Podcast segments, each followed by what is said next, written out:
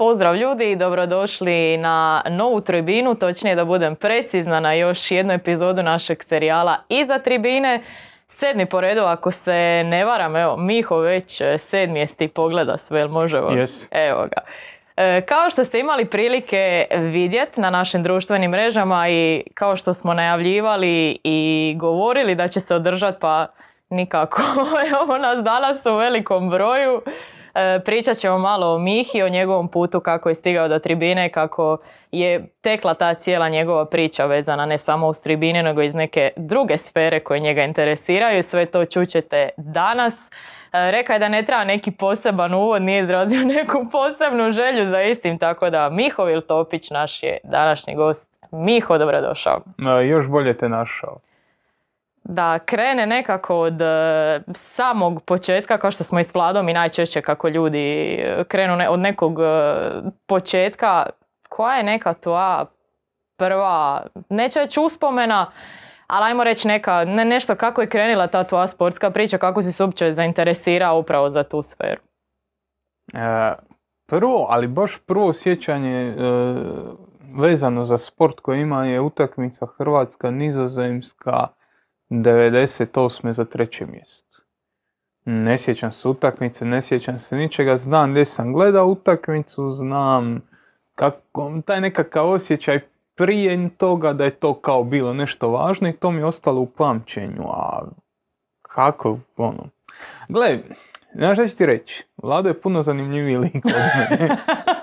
Eto na. I kad smo pričali, kad smo pričali Korda i ja o ovome kad ti si izrazila želju i Paušić izrazio želju da mi gostujemo ovim, pa smo Korda i ja pričali, pa smo rekli, pa dobro, ali Vlado ima nešto, šta ćemo mi pričati? Evo, volimo nogomet.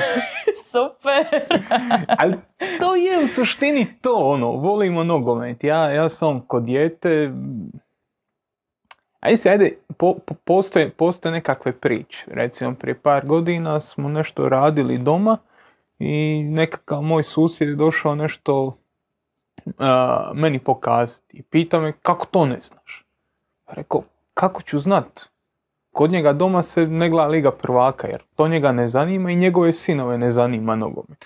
Mog starog nije zanimalo tamo kako se pitura zidovi i kako se... I on je, kako da mene to zanima, ali se zato ono Liga prvaka gledala, ja sam kod dijete imao do 9 sati sam morao ići spavat, osim kad je bila Liga prvaka, tada sam mogao pogledati utakmicu ono do kraja. I to je bilo nekako ono, okolina te usmjerava u to, okolina je bila onako izrazito football heavy i a mislim, dosadna priča, zašto voliš nogomet, jer ga volim, ono, šta ti kažem?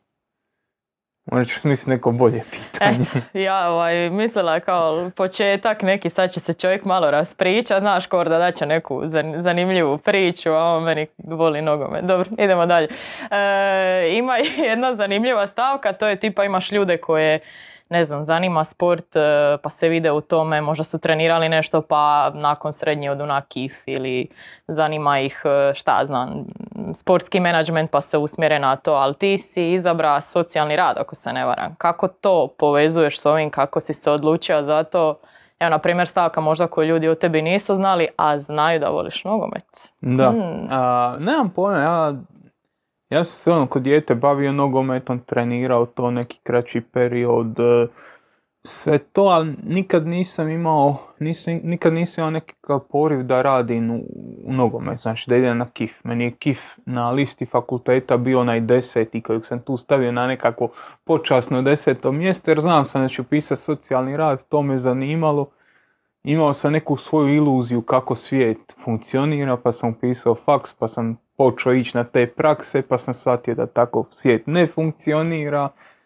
Ali gle, pogotovo najmanje sam mislio da ću se baviti novinarstvom, znači sva djeca su, valjda, već veliki dio djece je sanjao da će u jednom trenutku biti komentator.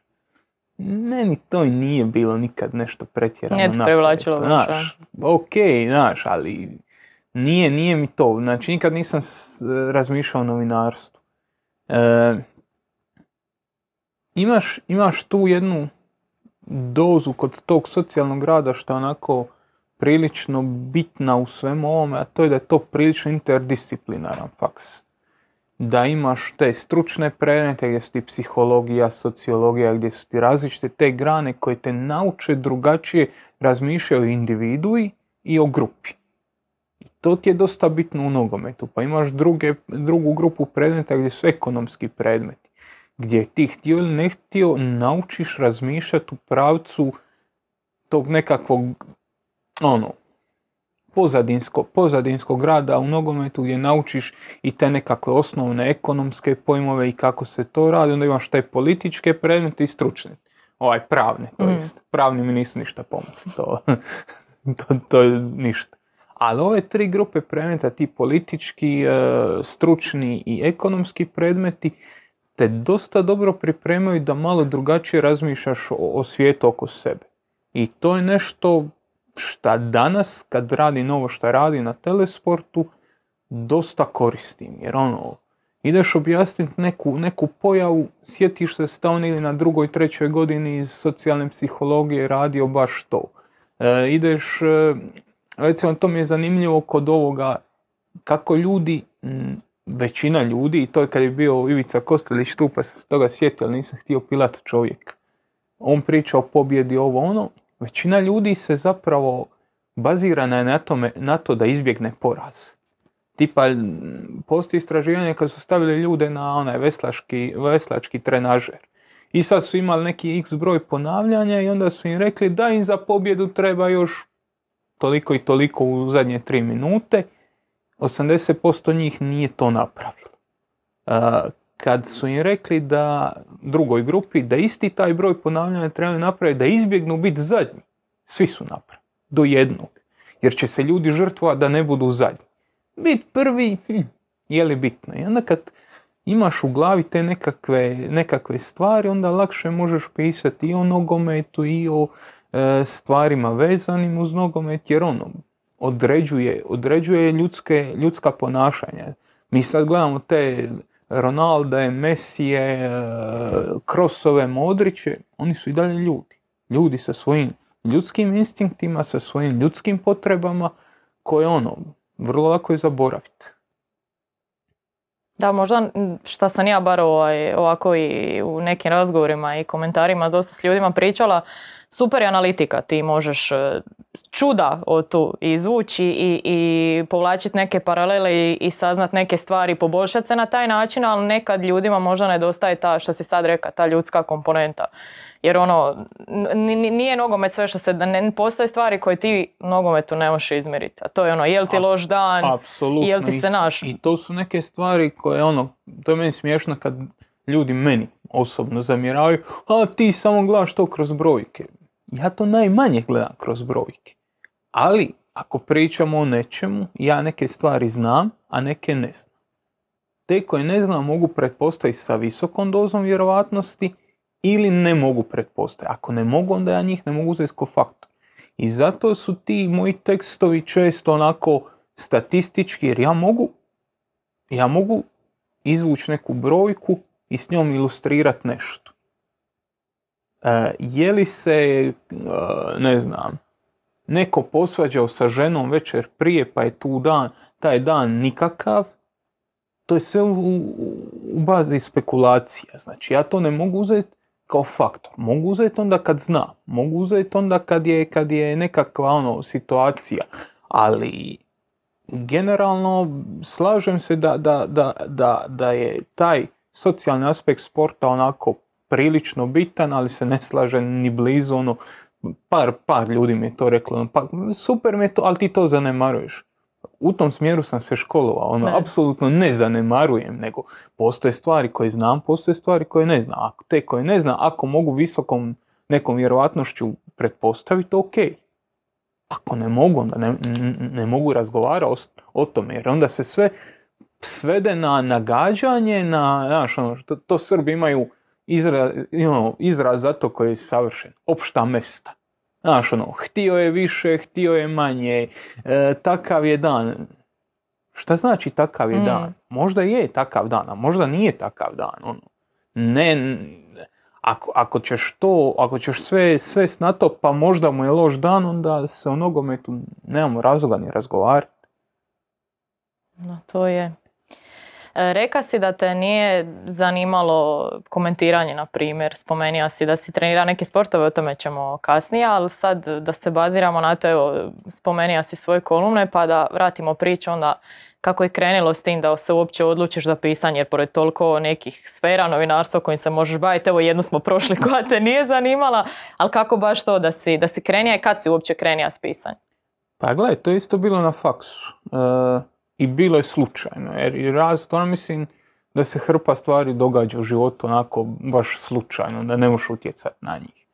Nikad me nije zanimalo novinarstvo. Ali to ti je taj problem, možemo to slobodno nazvati problemom hrvatskog jezika.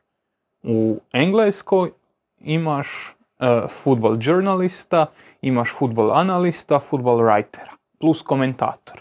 A kod nas imaš komentatora i novinara. Da.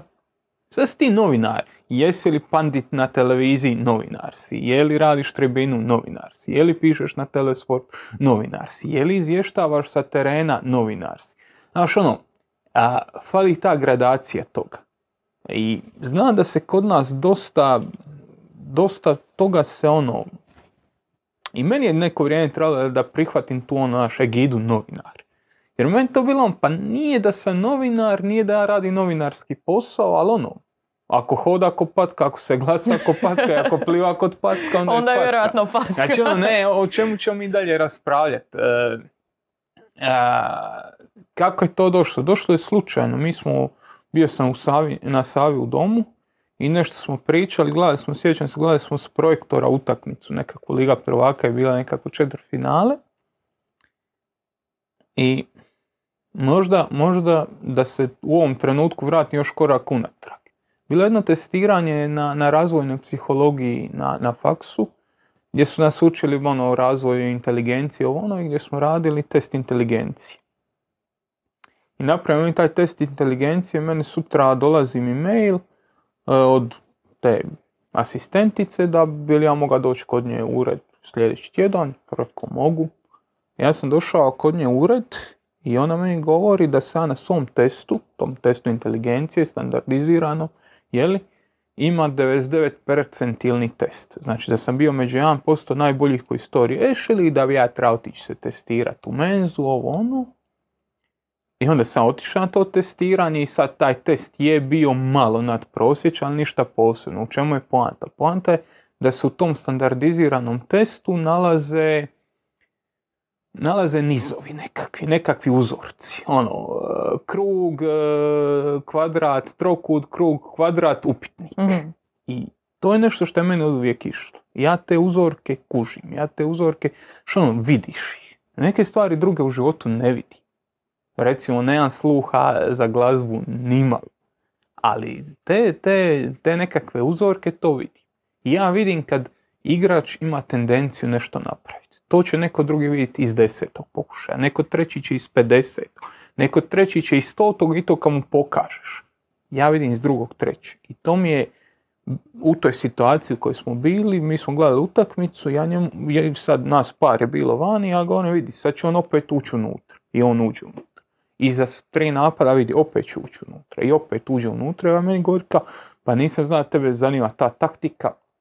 Pa ono, zanima me, ali ono, nije da me zanima. I on je mene spojio sa ekipom koja se kasnije pretvorila u blog General poslije bitke. I to je ono, e, Bila, Vice, Riki, e, Šarić, Dino, e, Rilov, bilo nas je nekoliko koji su se okupili u tom nekakvom četu i mislim da je to najbolja stvar koja se meni dogodila u životu, jer mi smo tu učili jedni od drugih. To je ono bilo doslovno peer-to-peer učenje, gdje nemaš autoritet. Sad je neko rekao nešto tako je i onda je to tako. Jer to je ono što se često događa. Ja sad surađujem s nekakvim trenerom, kada on nešto kaže, ja prvo stane, aha, pa onda dva, tri dana razmišljam o tome, pa ako to nije baš, ako se baš ne slažem 100%, tek onda kažem, vidi, ja ne mislim da je to tako. Jer jebi ga, imaš tu dozu autoriteta, on nije bilo autoriteta, on smo, zato kažem peer-to-peer učenje. Oni smo svi bili otprilike jednaki i sad neko nešto kaže, o tome se raspravlja. Dva i pol dana kasnije, 2500 poruka u Messengeru kasnije, mi dođemo do nekog zaključka. Mi dođemo do nekog kolektivnog saznanja koje je po meni kvalitetnije nego da ti neko kaže vidi on igra to. Sporije je, duže je, često te odvuču nekakve krive, ono slijepe ulice, ali na kraju krajeva mislim da, da imaš dublje razumijevanje te, te materije jer ono kužiš misaoni proces koji te doveo do tu.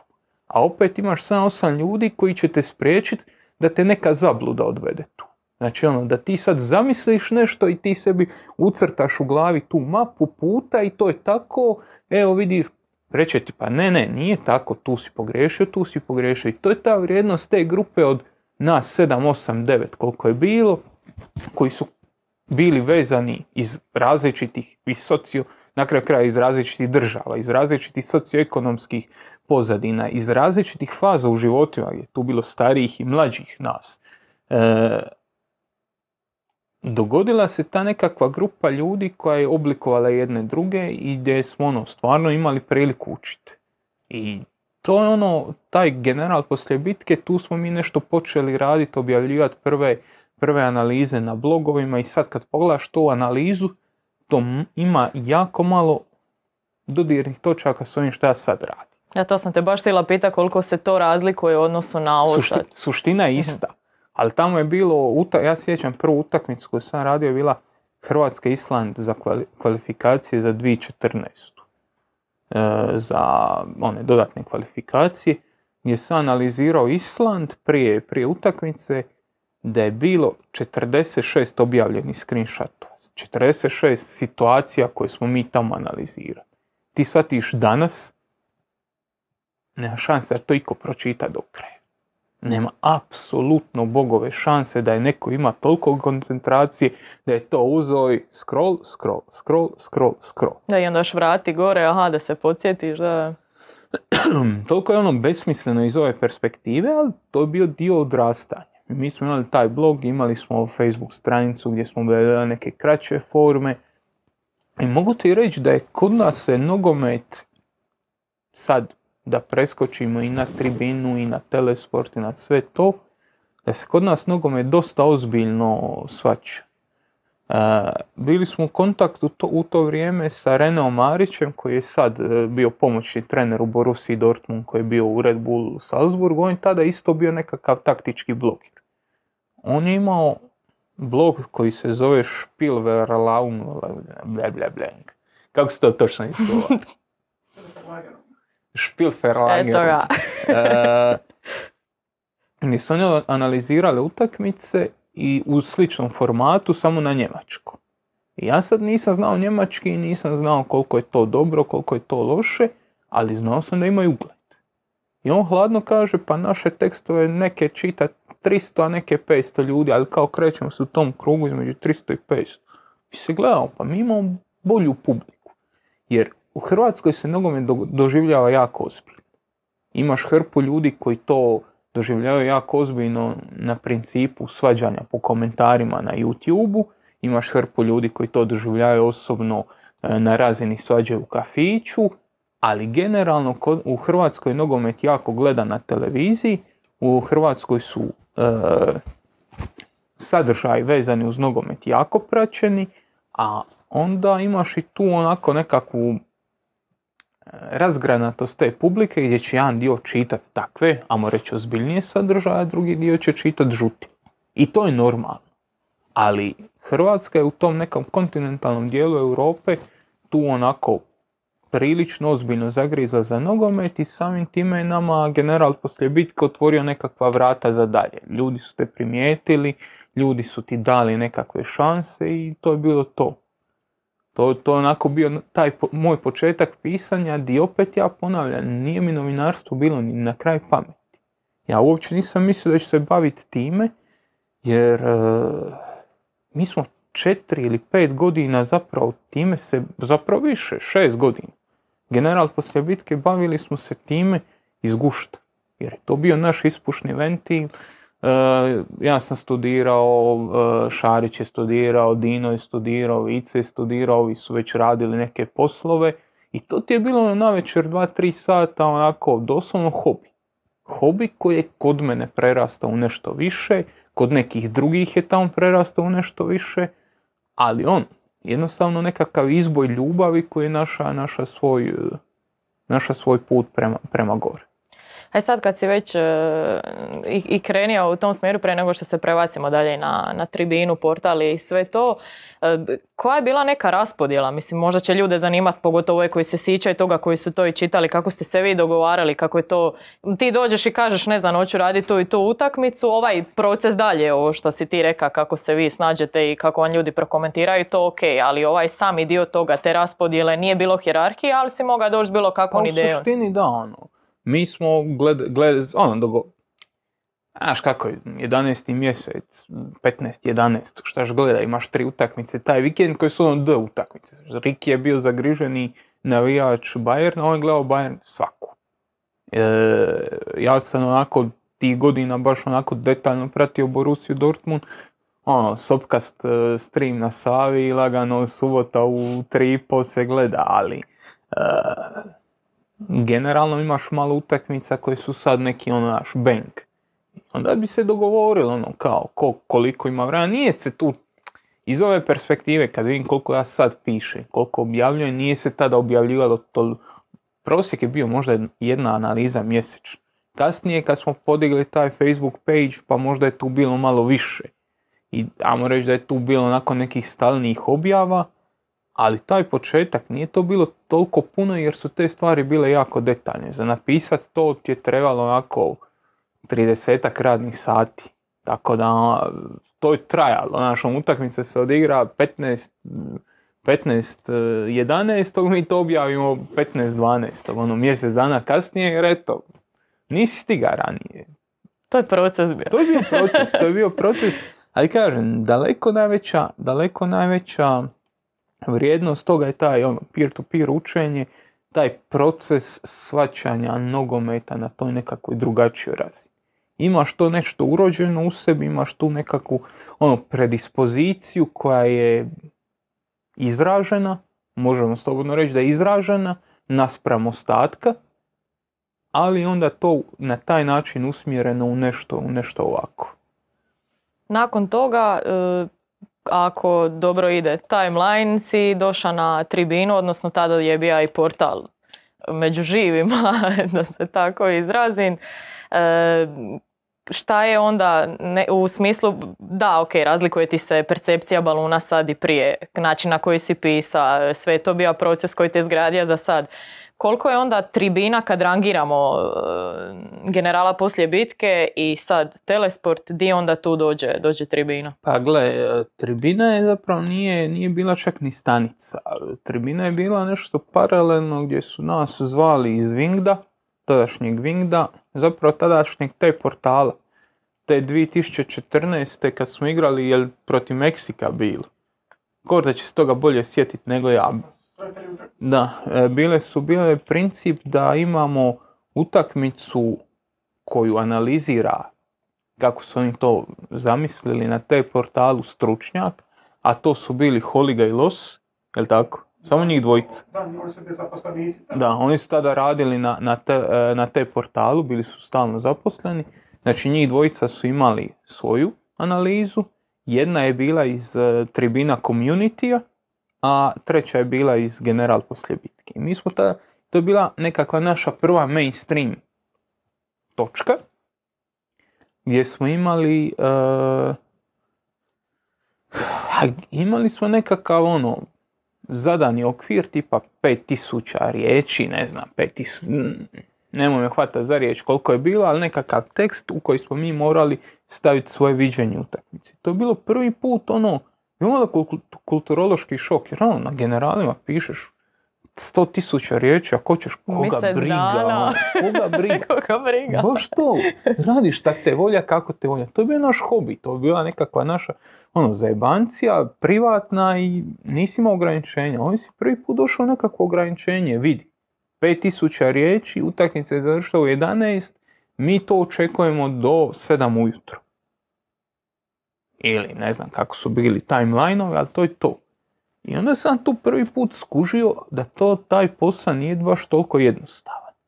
I nisam, ni, iskreno nisam sad previše pisao na tribini. Ja sam na tribini imao nekoliko tekstova. Prvi put kad sam Kordu upoznao, kad smo išli u Maribor, jel tako? Kad smo išli u Maribor jer tu nas je... E sad opet, mislim da je Holiga poslao poruke kada dođemo na, na tribinu, napisati nekakve tekstove koje su bili na zadanu temu opet e, i da na, tri najbolja teksta idu na utakmicu Maribor Chelsea u Ligi prvaka 2 i 13, 2, 14. Uglavnom kad se protiv Chelsea. E, kad Mhm. se igralo protiv Chelsea, ali tu ne oko 2014. I e, bi, na, kao najbolji tekstovi su bili moj Kordin i, i još Dujić. I jedan lik iz Rijeke, tako. Nas trojica smo kao dobili te nagrade, išli smo gledati utakmicu, e, ono, to, u tom trenutku meni je bio ono vrhunac svijeta, realno. Ja sam poslije toga napisao još nekoliko tekstova na tribini, nije to bilo toliko, toliko često, jer to kažem, to je bilo paralelno s generalima. Ali tribina mi je bila taj nekakav prvi, prvi, prvi susret s nečim gdje si opet omeđen neči. Na tribini si mogao napisati koliko? 10.000 znakova. 10.000 znakova je, ajmo reći, neke 5.000 riječi. E, ograničen si i ono, moraš strukturirati uvod, strukturirati tekst da ima nekakav smisao i ne možeš lutati. A ono, vidiš iz razgovora s menom gdje ono, ti kažem kako si počeo raditi nogometu, krene s testiranjem na faksu. Da, volim ja odlutat malo. Ode malo, ne? E, volim ja odlutat u tim pričama, ima naviku se vratiti E. na početak. A to je bitno, da se E, vraćaš ima naviku se vratiti na početak, ali on te to limitira, znaš. Možeš ti malo odlutat, ali se moraš malo brže vratiti, tako da... Da ti pokaže, E, ajmo nazad. E, iz te perspektive to bi bilo dosta, do- dosta onako važno iskustvo i nakon toga kreće telesport. Nakon, nakon tog nekakvog perioda telesport kreće, ja sam prvo bio na Telegramu i onda je Telegram na, možemo to reći tako, na leđima mene i Holige jer oni su imali nekakvu svoju sportsku redakciju gdje je bilo ne samo nas dvojica, tu me opet Holiga pozvao prvi, e, gdje je ono, bilo više ljudi, ali oni su na temelju nas dvojice odlučili napraviti baš telesport, izdvojiti taj sportski nekakav segment u poseban portal i prepoznali su ono što smo pričali, prepoznali su da u Hrvatskoj ima nogometne publike. Ako već imaš veliku nogometnu publiku, onda je logično da će tu biti dio, sad koliki je taj dio, nije bitno, ali postojeće jedan segment koji će zanimati takav pristup temi. Ja sad ne mislim da je taj pristup bolji od nekog drugog, da je vrijedniji od nekog, ne, jednostavno postoje pretpostavka da ima interesa za takav pristup, a takvog pristupa nije bilo na tržištu. Da li su nam to, realno Holiga je tu organizirao čitav posao, Holiga je to strukturirao i sad kad gledam početki, početci su bili baš ono kaotični.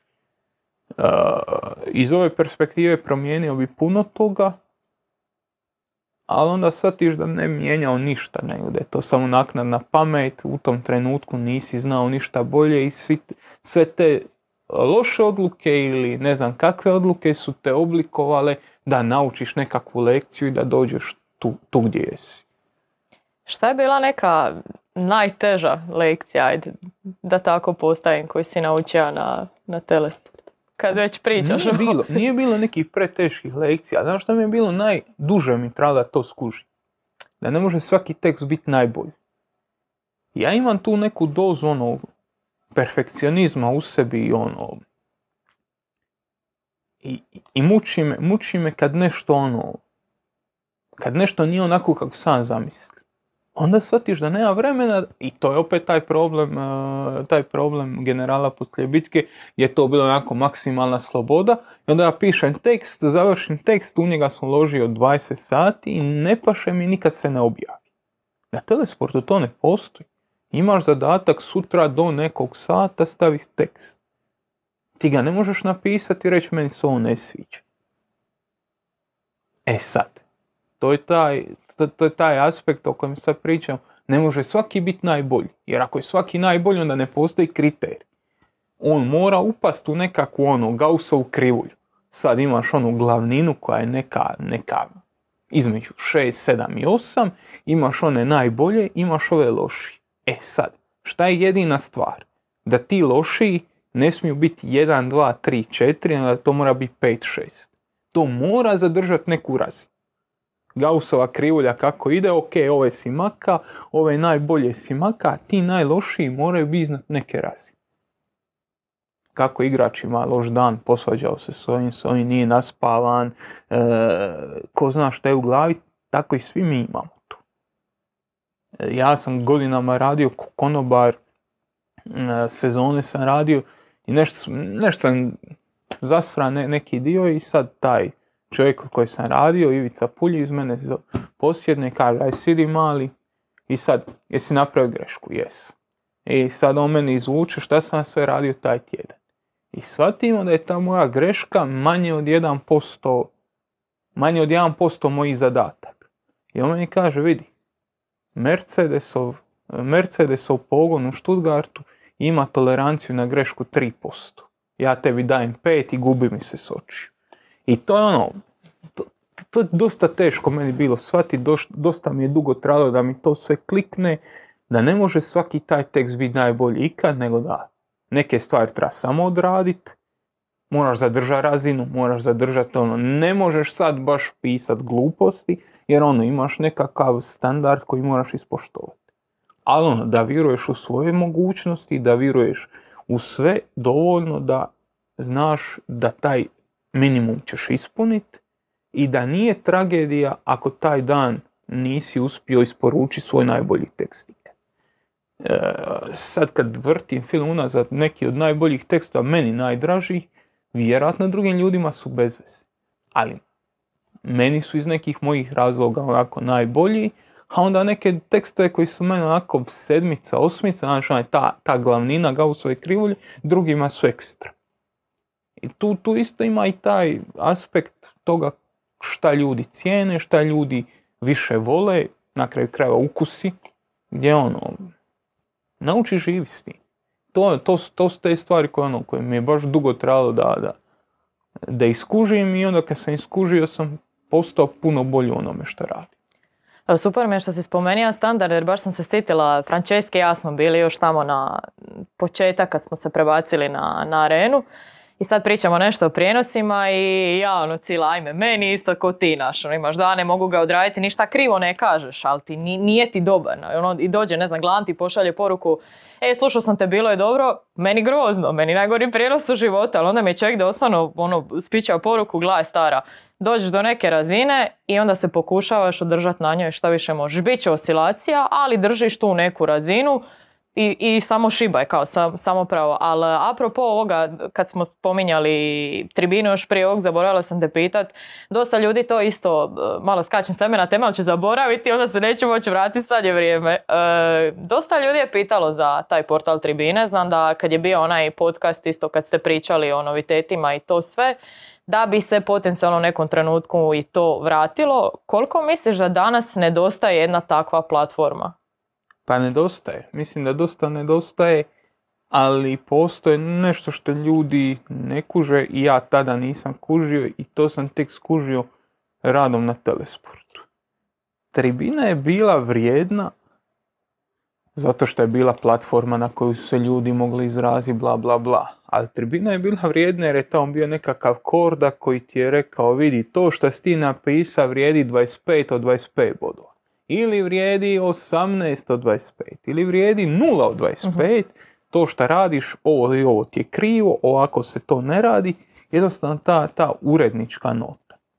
Ti danas kad pričaš o telesportu, možeš pričati o telesportu isključivo na temelju toga da je to holigino životno djelo. E, sa sto tisuća drugih, dobro nisam sa sto tisuća drugih ljudi, ali s više desetaka drugih ljudi sam pričao koji rade u hrvatskim medijima. E, ljudi, ljudi nisu nikad se susreli s tim da neko, da imaju urednika, da i neko uređuje tekst. E, na telesportu je jedna od najhvaljenijih stvari su aljene kolumne. I aljene kolumne su top. E sad, ti kad imaš sportske novosti, Slobodnu Dalmaciju, Novi list, Glas Slavonije, oni svi mogu doći do tih sportaša.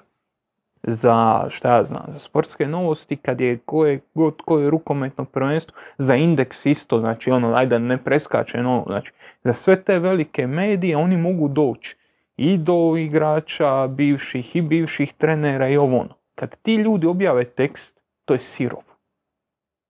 E, to nema nekakvu dodatnu vrijednost, a zašto nema? Jer ga niko nije uredio. E, Alju kad je postao prvi tekst, neću reći da je to bilo loše. To je bilo super misli, super segmenata, ali on nema iskustvo pisanja. Neko je taj tekst trebao uzeti, strukturirati i reći Aljo, ovo i ovo je dobro, ovo ćemo presložiti ovako zbog toga i toga, objasniti čovjeku, urediti taj tekst. A ne ga ubaciti gore i napisati Aljoša Vojnović i za tri puta nikomu ništa neće reći. Ka prvi put ćemo svi, na, kad je objavim kod sebe na Instagramu ili na Faceu, svi će staviti palac gore, treći put ga niko neće doživljavati jer to onako kupus nekakav, nekakav ono bosanski lonac e, pun svega bez nekakvog velikog reda. E, to, je ono, to je ono što je Holiga napravio u svemu tomu. Sa svim svojim prednostima i sa svim svojim manama. I znam da dosta ljudi ga ne može sad prožvakati jer on neke stvari radi namjerno, radi provokativno u svojim tekstovima ali on je stvorio telesport, on je oblikovao mene kao autora, on je oblikovao Alju kao autora i onda Alju u desetom tekstu šalje tekst koji je dobar, na kojem ti nemaš nekog velikog, e, nekog velikog e, urednikovanja. A to na drugim portalima, ja sam baš neki dan sam bio s jednim, aj dobro neću sad o imenima, moglo bi mu biti nezgodno, ali s jednim mlađim kolegom s jednog drugog portala, gdje smo pričali o koji kakvim suradnjama, o mogućnostima da on... Ti baš sad Baš si bez obraza, daj molim te uzmi ti da veline da, ni, da nisi sam. A doslovno gleda ga, znaš kao, neće valjda sad pribaciti.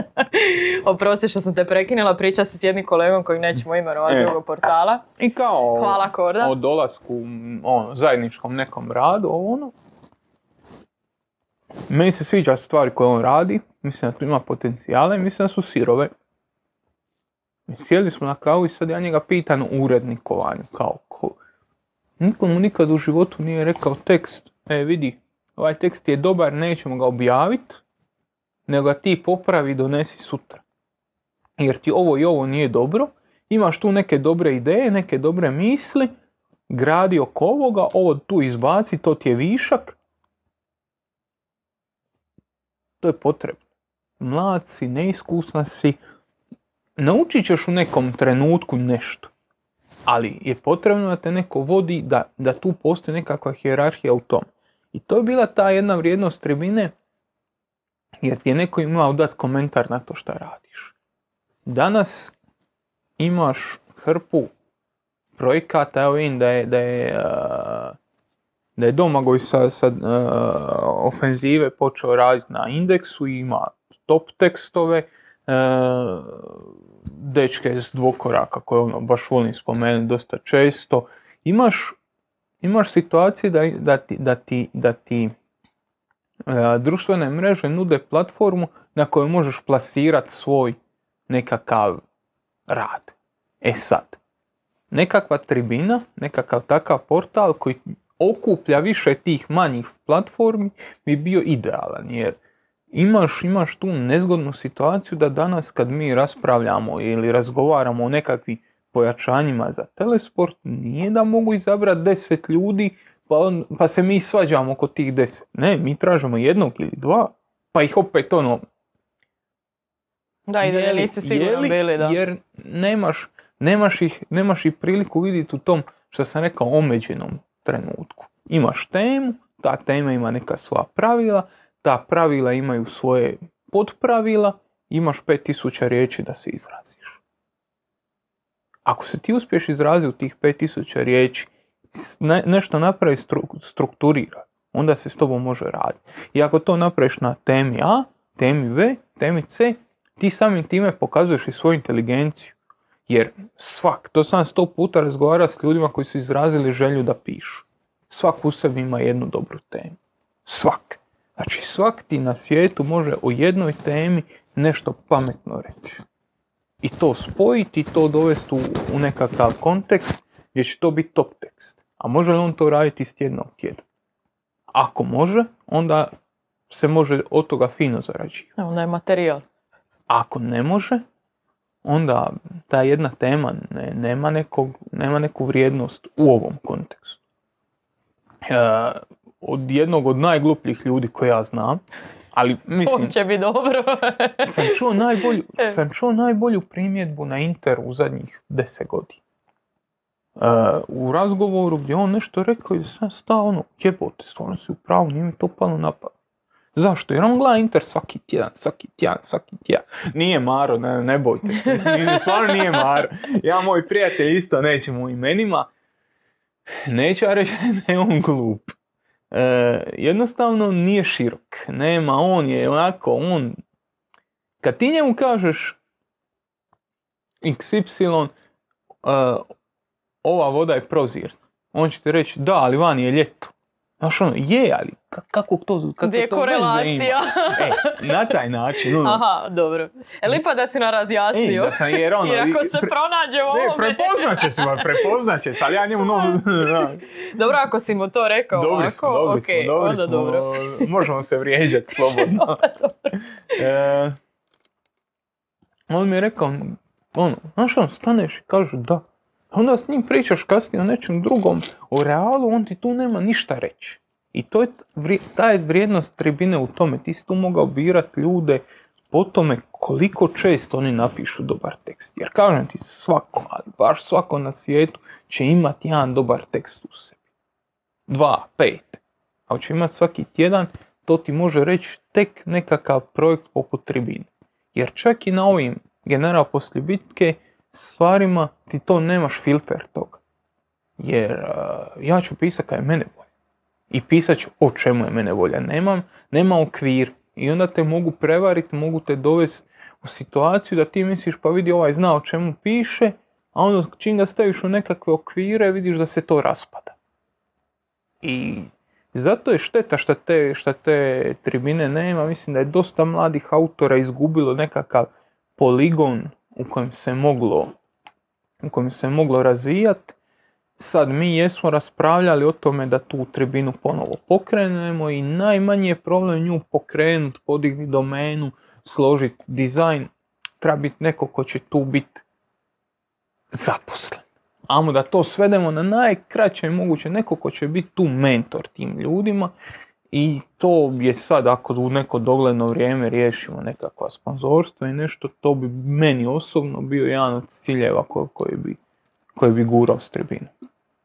Spomenija si da ima e, svako od nas u sebi bar jedan dobar tekst. E sad, e, tribina je bila odličan poligon za to. Koliko je moguće raditi na tome? Tipa, e, ajmo sad hipotetski, imaš nekog koga zaista zanima, neko želi biti, e, neću još sportski novinari, ali ajde, želi biti sportski kolumnist, želi dva puta, tri puta mjesečno izbaciti neki tekst, neovisno sad o čemu se radi. Koliko on može raditi na sebi, evo iz perspektive nekog koji krenija bez nekog ograničenja, u smjeru onoga što ga je zanimalo. Koliko ti sad e, iz svih tih iskustava koje si ima možeš reći da je moguće raditi na tome da ti sebe dovedeš do toga. Apsolutno je moguće. Kažem, trebaš imati me... Samo da vas pobijediti. Jedna informacija. Hva- e, vrijedna prekida. Apsolutno. Apsolutno. E, koliko je moguće raditi, ap- ono, ja kad čitam neke svoje, a to i ti kad budeš slušala svoje prve prijenose pa ćeš se ono crvenit. e, Bez crvenice sam već. Bez brige. sve šta radiš ćeš napredovati. Znači doslovno trči svaki dan kilometar, nakon 10 dana ćeš ga istrčati brže nego što si ja trčao prvi dan.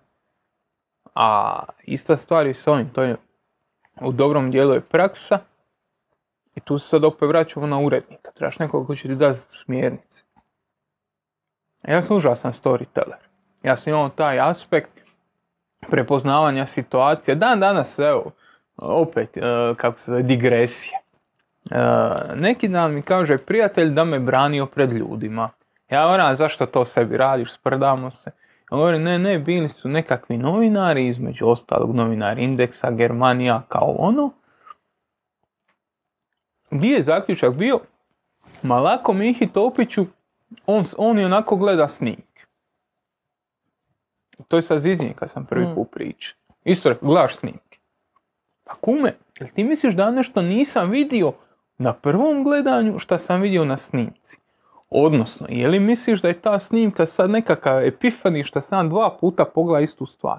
Ja snimku gledam isključivo da bi prošao po bilješkama koje imam, izvadio screenshotove za ono što sam primijetio prvi put. Vjeruj mi, ja sam to primijetio kad sam gleda. I to tražim na snimci, tražim nešto da to mogu, da ne objašnjavam jer on, ljudi su vizualna bića. Zašto postoji Ikei ove, Upute one, upute, da, ali su upute nacrtane, nisu napisane. Ne kaže uzmi hrapa u stranu i... Ne, ne, ti je jer, si- jer si sve. vizualno bić. Tako isto ovo, ako kažeš, šta ja znam, Vinicius se spuštao tu i tu, lju- ljudi to mogu zamisliti. Ali ako je to nacrtan i vidiš, jedan, drugi, treći, i on tu, onda ti je jasno. Jasno ti je šta ti želim reći. Puno ti je jasnije nego da ti objašnjam. Mhm. I zato se gledaju snimke, da bi došao na tu nekakvu, da bi, da bi došao do e, situacije gdje je to najbolje prikazano. E, to je vrijednost te snimke. Nije vrijednost snimke da ja vidim nešto što nisam vidio. Jer, ponovit ću, je li to Božji blagoslov, je li to urođeno, je li to što... Nazovi to kako god hoćeš, ali imam to u sebi, da te neke stvari mogu brzo, brzo skušiti. I to je bila osnova moja. A ja nisam znao pisat ništa. Ja sam bio uža. Ja u, u svojoj srednjoj školi nisam dobio ni jednu peticu iz zadačnice. Znači nisam neki pisac, ali si se kroz godine naučio, ima si urednika koji to oblikova, imaš Sašu Ibrulja, koji je najbolji storyteller kojeg ja poznajem, koji stvarno od ničega će napraviti priču koja ima smisao i gdje ti dolaziš na pola i želiš čitati još. Jer on, on te uvodi u tu priču i ne znam, Kordi sam zadnji put rekao njegov savjet koji mi je dao, kad nemaš početak, uvedi ga kratko, jedna riječ, znaš ono, kiša je. Daj, daj malo ono, suspense, daj nešto. Kiša je. U studiju tribine e, Lea nosi kišobran i ljudi je čudno gledaju. Znaš ono, Padala je kiša. padala je kiša. jako kratko, ali je padala. E, znaš, moraš stvoriti taj neki, to se uči. Ja neću biti, ono, J.K. Rowling i neću, znaš, ono, nikad. Nikad neću biti ni blizu Saša Ibrulja, recimo. Ili Jure Vrdoljaka, koji su onako rođeni storytelleri.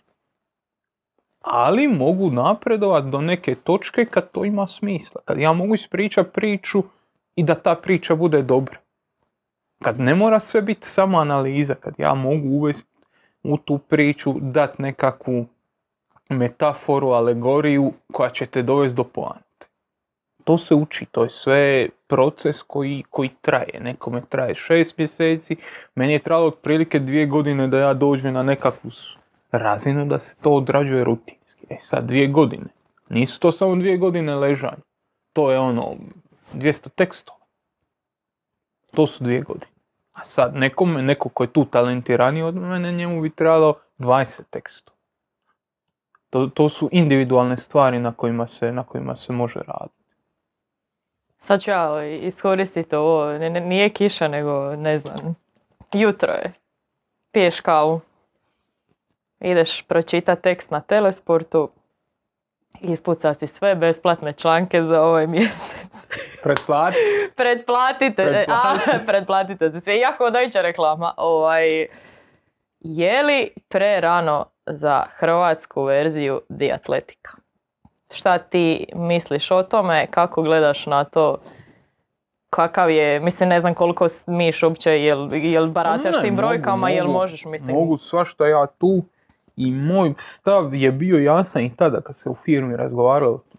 Znaš, on, telesport je telesport. Mi imamo svoju domenu, mi imamo svoj dizajn, mi imamo svoju ikonu, mi imamo i svoju publiku na kraju kraja. Naša publika i publika Telegrama, Venov diagram je ovo. Mhm. Znači on dodirne točke stvarno. Pun, pun, pun kufer ljudi koji čitaju Telesport ne konzumiraju Telegram. To se vidi po nekakvim pretplatama i ostalo. E, ali mi smo dio firme koja je veća, koja je gdje mi nismo toliko bitni i gdje je ta firma nas babysitala jedno dvije godine dok mi nismo stasali do te mjere da možemo financirati sami sebe. Znači to treba imati na umu da, da nismo mi uspjeli bez pomoći te firme i da nismo prvi mjesec zarađivali dovoljno da bi sebi mogli isplatiti plaće.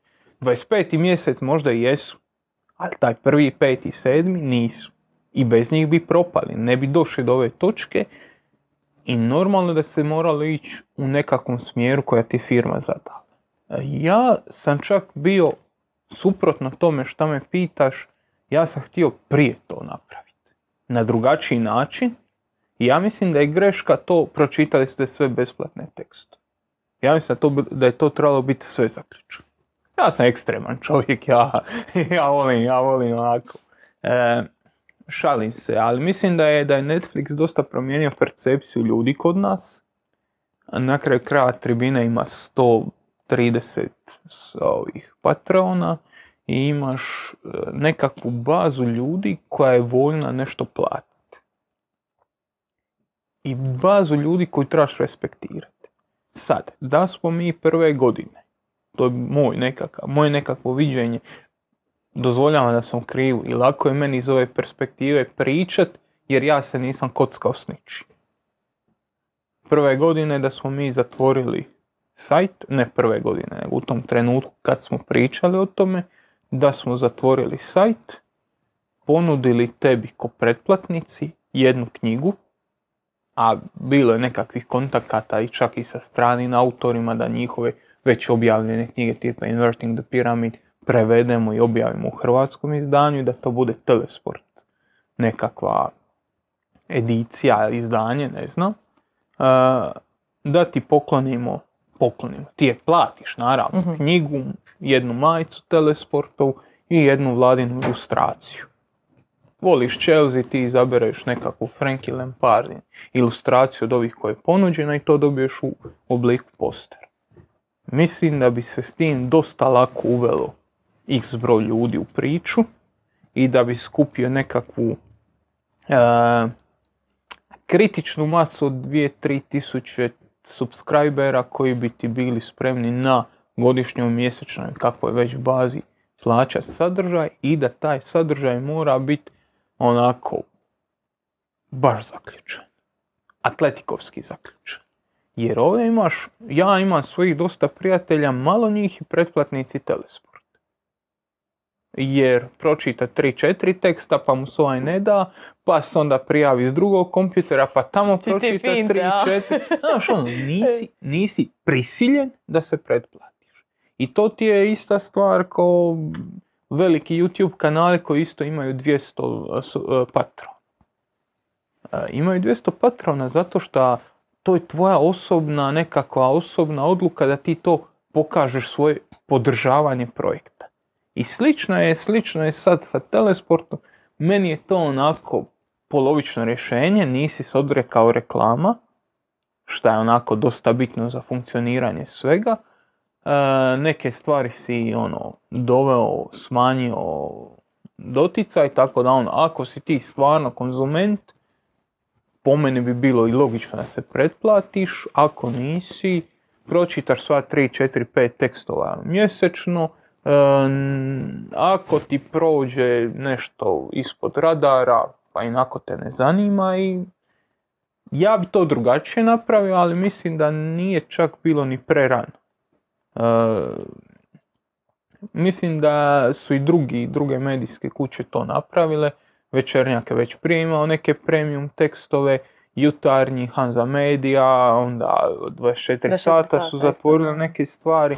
Sad, e, meni se sviđa kad već se ne zatvara sve, da nemamo podjel. E, ovo je vrijedno, ovo ćemo zatvoriti, ovo nije vrijedno, ovo nećemo zatvoriti. Jer se opet vraćaju neki tekstovi koji su meni 7 od 10, su nekom i zovu me ljudi da pohvale i ono, meni je to tekst ono, ba daj kume, ono, ok tekst, zadovoljan sam ja, ali ono, ne bi ga istaknuo kod nešto najbolje. Tako, to su ti ukusi. Sad, ako mi zatvorimo moj tekst i kažemo, e, ovo je, ovo trebate platit, a ne znam, Frenchov ne zatvorimo, a možda je Frenchov pet puta bolji od, od mog. E, tako da mi se to sviđa što nema taj, e, tu podjelu važno, nevažno, nego ono, imaš taj nekakav bonus, pa kad ga ispucaš, promijeniš IP adresu, pa ideš ponovo, šta ja ti kažem, ono. Ovo niste čuli. Ma gle, ko, Eh. ko, ko ima volje zna kako Da, će zaobići, zna je. kako će zaobići paywallove, tako da, da to, te stvari nisu, ovaj, nisu neka mudrost. E, Koji ti je neki sad tekst ili uopće, to sad mi pari ovo ko da pitaš nekog ono, ah, koje mi je dite najdraže, ali stvarno, jel ima neki tekst za koji si baš ono ponosan i sad dođeš i kažeš, A, nemam pojma. ali da moraš jedan tekst dat nekome da pročita ali, tvoj. ali to ti je to. A, to je tekst koji meni je bio najdraži, a koji sigurno nije najbolji koji sam napisao. Te, tekst o Krstanoviću pod naslovom Blatni čovjek. Tekst kad je on bio čak u BiH ligi ili se tek vratio iz BiH lige, zapravo tek se vratio, sumnja da bi pisao o njemu dok je bio u BiH. Koji je onako esencija, esencija onoga šta bi ja volio da Telesport bude i da moj rad bude na kraju krajeva. Tekst koji je onako u jednoj mjeri prosvjetiteljski, u, je- u jednoj mjeri donosi nešto novo, neki drugačiji pogled na svijet, a nije pretenciozan, a nije sad da soli pamet i da, da ono, znam ja da to često izgleda kao soljenje pameti. Realno, ja, ja sam onako prilično ono, on the ground lik, tako da ono, znam da često puta i i ja sam sebi nekad zvučim pretenciozno, ali to ne možeš izbjeći u nekim situacijama. Ovo je tekst u kojem se to izbjeglo i tekst koji je meni danas iz ove perspektive nešto najdraže što sam napisao. Vjerujem da postoje boljih stvari, ono, i vrijednijih, i postoji i gorih stvari, postoje stvari koje sam totalno promašio, ali mislim da je to onako najbolji zbir onoga šta ja donosim telesportu i šta telesport donosi meni. Šta kad e, dobiješ komentar ili ne znam poruku u inbox, nebitno, fula si sve ili ja se s tobom, ne, doslovno ja se s tobom ne slažem jer e, volimo argumente, nikakav problem s tim. dakle- si, noge. Dobro, ok, to je isto jedno od rješenja. Ali ako stvarno dobiješ neku poruku, ali nije utemeljena na nekom argumentu tipa, e, ovdje si napisao ovo, to nije tako, nego je tako, tako i tako. Kako se Gle. nosiš s tim? Ja, sad, sad, sad se vraćamo na onaj sami početak. Ja sam studirao socijalni rad. Prva stvar koju tamo skužiš, da svak gleda iz svoje perspektive. Ti izlaziš na teren u nekakve onako baš sjebane situacije, životne ono drame. I onda ti gledaš čovjeka koji je, ne znam, pribio ženu, ali njegovo objašnjenje je da je ona, kako to ručak nije bitan, znaš onaj mi. Ljudi gledaju sve iz nekakvih svojih perspektiva meni je to sastavni dio posla. E, evo, konkretna stvar. Ti se ne slažeš s menom oko nečega, ja možda znam više od tebe, ja možda znam bolje od tebe, ja možda nemam pojma, možda ti znaš bolje, ali si naveo neki argument, ja se složim ili ne složim, idemo dalje. Ono što mene smeta, odnosno što mi onako bez veze, vađenje stvari iz konteksta. Prije utakmice e, City, City Real. Mi sjedimo na ovom tu kauč, ja sjedim tu, Korda sjedi tu, Vlado sjedi tu, mi na ploči nešto crtamo i ide zaključak da će e, da će City puno lakše zaustaviti Viniciusa ako Walker bude dostupan. Jedna fan, fan stranica, e, ne znam, Real Madrid donji čačak, ne znam, jedna od tih stranica izvuče to ko, ko nekakvu izjavu i nakon Viniciusovog gola, ono kad je izbacio odnosno kad je prošao Fernandinha, kaže e, tribina HR, dvotočka, e, Real će lagano zaustaviti Vinicius. Znaš ono, toliko izvučeno iz konteksta da je sulud. I sad neko ko to čita prvi put će reći, vidi klaun. Iskreno ne zabrinjava to. Imam vas još jednu situaciju, Dinamova nekakva fan stranica je izvukla izjavu moju, odnosno dio teksta, komadić teksta, u kojem se između redova čita da ja mislim da je kup nebitan. Jer on je smetnja za velike, problem za srednje jer nemaju, smetnja u rasporedu Mhm. za velike, e, problem za srednje jer e, imaju mal kadar i samo je bitan za male jer je to kao pučka fešta kad im dolazi neko veliki. Zatvoreni navodnici, Mihovil Topić 2017, ha ha ha, a vidite kako su se sad okrenile i stolovi, how the tables Has the tables have turned. E, ali nije tako pisano, kako se sad promijenili stavi kad je Hajduk osvojio. Ja, ja se ne mogu uopće siti da sam to napisao. A deset ljudi mi je to poslalo u inbox. Doslovno Mm. više od deset ljudi. Ja sad vrtim tekst i skužim da no, nisam to napisao, odnosno da je to napisano u kontekstu toga da je u HNS-u 2017. godine, znaš, kup igraju e, prvoligaši, e, finalisti, pobjednici i finalisti županijskog kupa u deset najvećih županija, odnosno s deset najvećih klubova i plus 11 osvajača u ovima sa manje klubova. I onda imaš pretkolo i u prvom kolu igraju 32 kluba. Tada se nije to ždrijebalo, nego si imao po koeficijentu prvog, drugog, trećeg i onda prvi igra protiv 32. drugi igra protiv 31. treći igra protiv 30. i tako Mhm. redom dok se ne sastanu ova dva u sredini. To nije kup. To je sranje. E, dvije godine za redom Inter Zaprešić igra prvo kolo protiv Cibalije jer tu su po, po ovaj po, po ždrijebu, po koeficijentu to jest, ždrijeba nema, tu su po koeficijentu, izbace Cibaliju i drugog, e, i drugog kola igraju protiv Dinama. Dvije godine za red, u kupu, gdje praktički imaš fiksni raspored. Suludo. I to je bilo u kontekstu toga napisano. U takvom rasporedu i tada se čak polufinali i četvrfinali igralo na dvije utakmice. Znaš ono, gubi se smisao, znači naslov je bio besmisao Hrvatskog kupa. I sad se izvlači to, to može izvući samo, d- samo dvije vrste ljudi. Ili zločest ili glup. Ne možeš pročitati taj tekst i pomisli da sam napisao da je kup nebitan. Ja sam napisao da kup treba redizajnirat i HNS je to kasnije napravio. Prvo je ukinio e, dvostruke utakmice, onda je ukinio taj e, proces koeficijenata, jer ono, čak da i taj Inter Zaprešić izbaci Dinamo, sljedeće kolo opet igra protiv najjačeg. Nije ono ko u EFI, pa kad izbaciš najjačeg, preuzeo si njegov koeficijent. Nego si ti igraš protiv Dinama, jer si tamo 16 po koeficijentu, igraš protiv Dinama i šta ti se dogodi? Izbaciš njih, ideš na rijeku, pa ono. Koji je smisao toga? Dobit ćeš najjače klubove u završnici, ali to nije poanta kupa. I sad se vratim kako se nosim s kritikom. Dosta lagan. Ono, dosta sam načisto s tim, ono, to ono što smo pričali, koliko mogu procijeniti kaj je neki tekst dobar, kaj je neki tekst osrednji, kaj je neki tekst ono, u donjoj polovici Gaussove krivo. Realan sam, prilično sam realan oko sebe prvoga, i to je još jedna sad od, od, od ono anegdota koju ti mogu ispričati. Sad kad su bili ovi neredi na desincu pa sam pričao dogodovštinu za koju su rekli lažeš. Kao kad smo se vraćali iz Pule, smo trebali stati na benzinsku jer smo trebali uli- gorivo i policajac rekao jeste s utakmice, jesmo, ne može.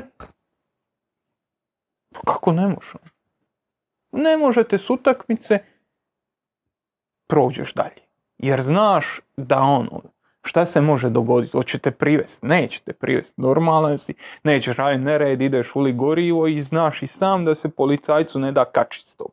I to je ta doza ono, znaš kad se trebaš kačit, kad se ne trebaš. E, isto tako i ovo. Znaš kad je nešto opravdano, sto puta sam našao u situaciji gdje me neko nešto kritizira i sam stavio rekao jebote, stvarno si u pravu. E, nedavno je bilo sad e, za, za finale Real.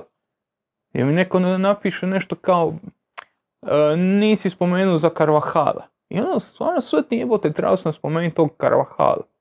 Bio je bitan tip, trebao sam to spomenuti. I on kada kažem, je, u pravu si, sad da idem ponovo spomenuo bi.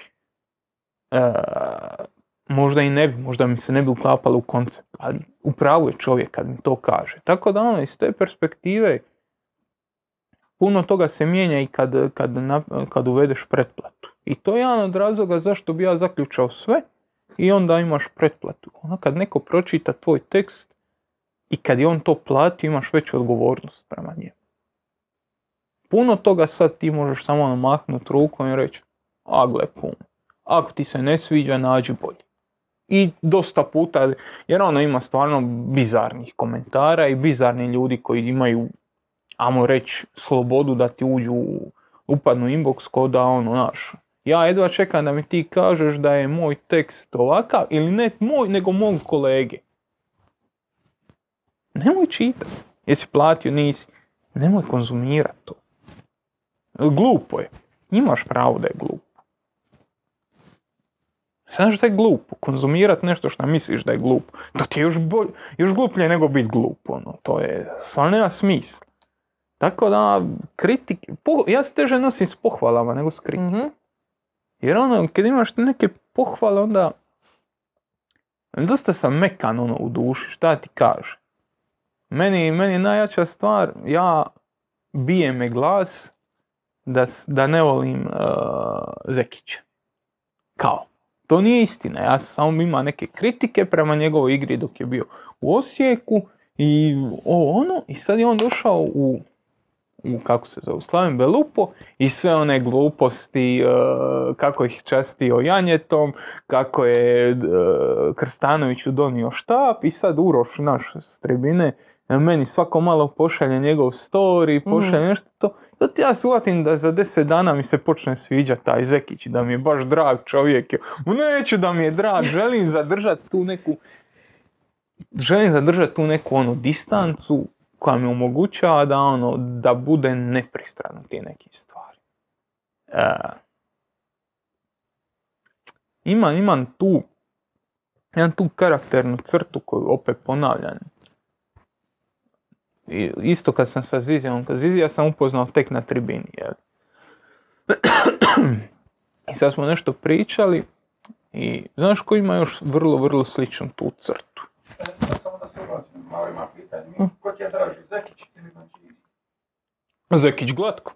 Oho, Zekić glatko. oho. Ali... e, da, e, sa Zizijom sam pričao i onda sam shvatio da ima, Ko ima sličnu još, to da ima sličnu, sličnu tu nekakvu osobinu sa, sa Ćurković. Dosta ljudi je prvo reklo, moj teš, on bahat, on je ovakav, on je onakav. I onda kad ga upoznaš, shvatiš da nije. Ima taj nekakav gard, koji je nekad i novi tol.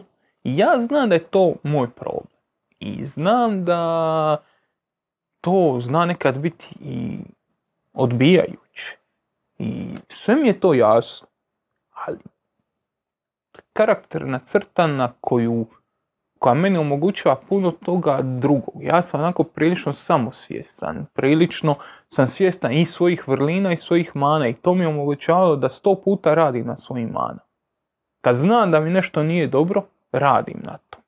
A znam da mi nešto nije dobro jer se ono mogu odvojiti, ono, mogu biti maksimalno hladan prema sebi i svojim nekim prijateljima, obitelji i reći vidi, stvari stoje tako i tako i tako, to trebaš popraviti, to ne valja, ne može greška na grešku, greška na grešku. To i dalje smatram s jednom od svojih ono najvećih vrlina. Iako zna biti u početku, ono dok me upoznaš, zna biti ono, vidi, ti skreten. Ma jesam možda i malo, ali dobro. Prihvaćaš to. Pogotovo, pa prihvaćam to, znaš, prihvaćam, prihvaćam da je, da je neke stvari ono teško izraziti. I on kad vidiš, ja sam sto puta s ljudima koji rade na telesportu. Znači ne samo sa, sa strancima, ono, prosječni Jozo. Ne, ljudi koji rade na telesportu između redova, neotvoreno kažu, pa dobro šta ti imaš komentirat Guardiolu? Ko si ti da ko- komentiraš Josea Mourinha? Ko si... Nisam niko. Ali ima nekakav argument koji ti možeš uvažiti ili ne uvažiti. I sad znam da u tom trenutku to možda zvuči pahato. Evo, ja sam nešto vidio šta Guardiola nije vidio. Nisam ja vidio ništa što on nije vidio. Nego opet se vraća na socijalni rad i lekcije koje sam tamo naučio šta teoretski, šta u praksi.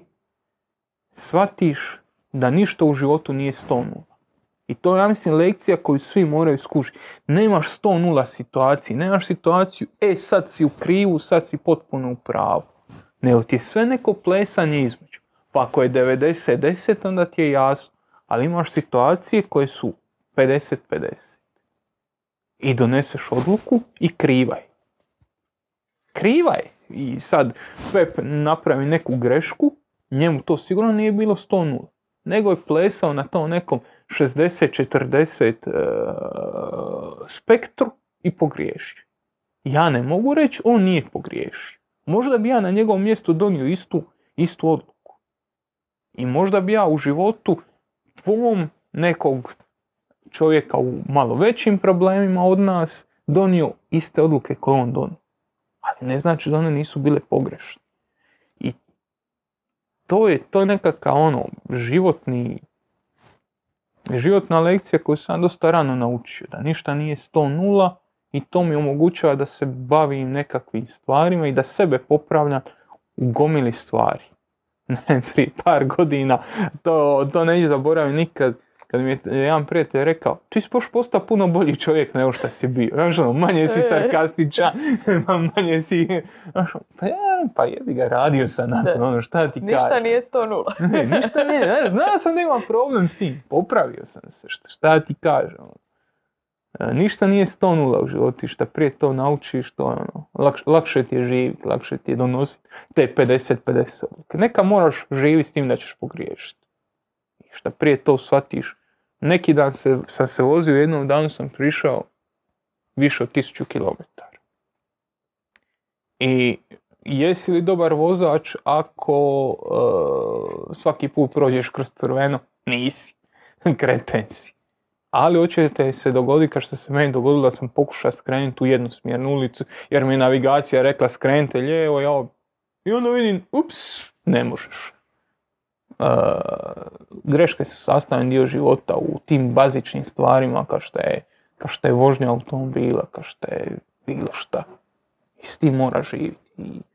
Ne možeš biti dobar ni ne možeš biti ni dobra osoba ako to ne znaš, a pogotovo ne možeš biti dobar u nekakvom poslu komentiranja drugih ljudi.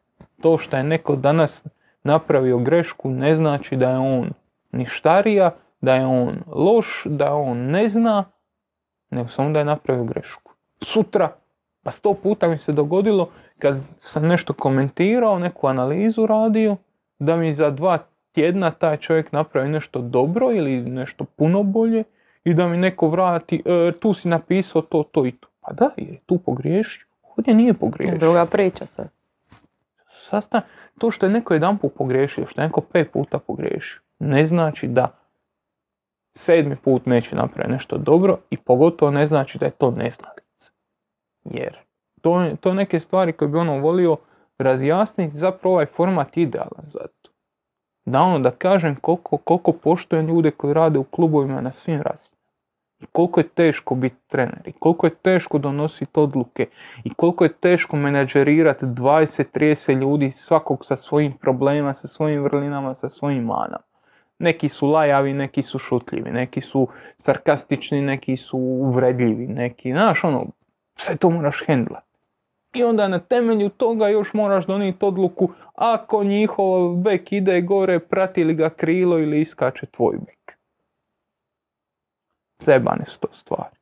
I tako da ono, ako nekad neko od njih pogriješi, to ne znači da ja iz svoje perspektive mogu reći da nije pogriješio i da sve mo... jer tu se opet vraćamo na onaj početak. Ako nema kriterija, ako je sve e, nogomet je takav, dali su 120%, lopta je okrugla, onda je to sranje. i... E, onda je to sranje, da to nema smisla. Postoje greške, postoje negreške, postoje dobre stvari. E, to se treba reći kad se analizira utakmica. E, iz moje perspektive je to puno lakše nego iz njihove, ali ne znači da ja mislim da bi to radio bolje. Ne znači da ja mislim da bi ja bolje vodio Šibenik od Dejana Računice ili Dinamo od Ante Čačić. Ne bi. I to je ključ svega. A to ljudi onako, kažem, to i neke moje kolege ne svaćaju. Pa misle, evo ga, on se naša soli pamet, Ta će on. ta će on. Priča se e, po gradu da ti i Korda ste zajedno sudjelovali na još jednom projektu. Ako sudjelovali smo na puno projekta. E, ali specifično trenutno gađam na jedan scouting posao. Pa sudjelovali smo, Korda i ja smo prvo radili on sve. Korda i ja i Paušić. I još horda ljudi i meni se to on sve nije baš sviđa.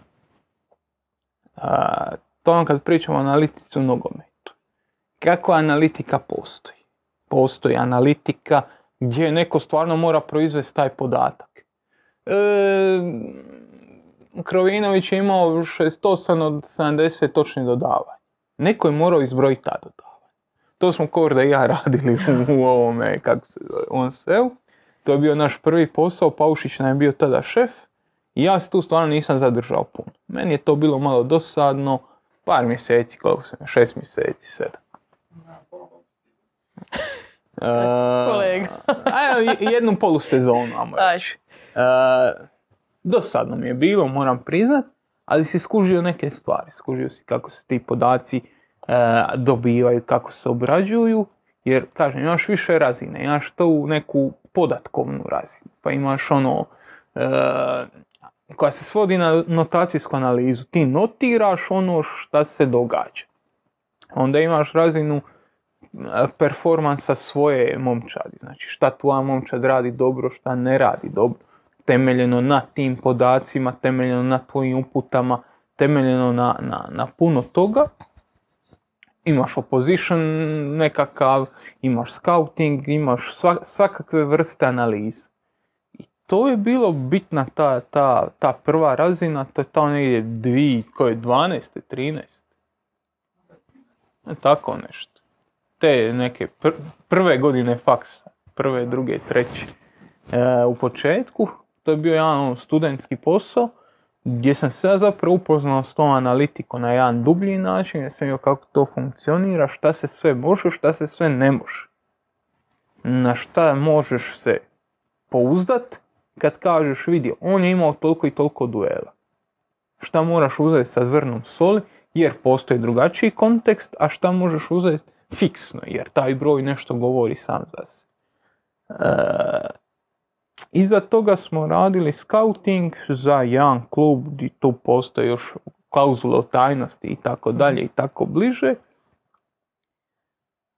Gdje je naš posao bio i baš mogu ti reći da sam jučer gledao one šitove i gledao gdje su ti igrači danas i mogu ti reći da sam baš prilično zadovoljan poslom koji smo obavili.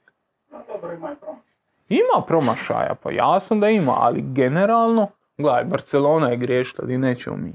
I to je ono što je, ono, ima promašaja, naravno da ima promašaja, ništa nije 100 I možda neki od njih ne bi bili promašaj da je, da je onako bilo kako smo mi rekli. E, jer ono, nogomet je igra konteksta, znaš. Ako ti dovedeš nekakvog igrača u kontrašku ekipu, a on spor ko, ko blato, Kakva je poanta? Znaš, a možda bi u nekoj drugoj ekipi bio igrač od 20 godina.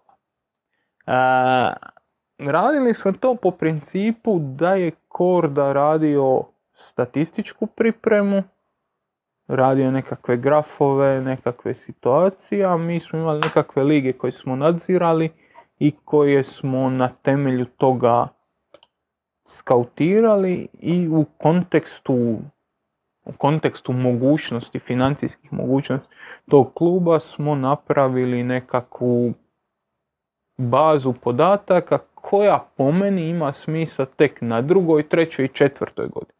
Ti nakon četiri godine možeš naći nekakvu vrijednost koja je baš dubinska. Jer evo recimo, sad imaš, ne pada mi sad nekakav Tolića. Imaš Marka Tolića koji je imao vrhunsku sezonu u Lokomotivi, koji je igrač koji ima nekakve svoje kvalitete, ali koji u Dinamu zakopa negdje na dnu ili pri dnu klupe. I kad gledaš taj njegovu statistiku i njegov graf i njegov utjecaj na ovu sezonu, on nije velik.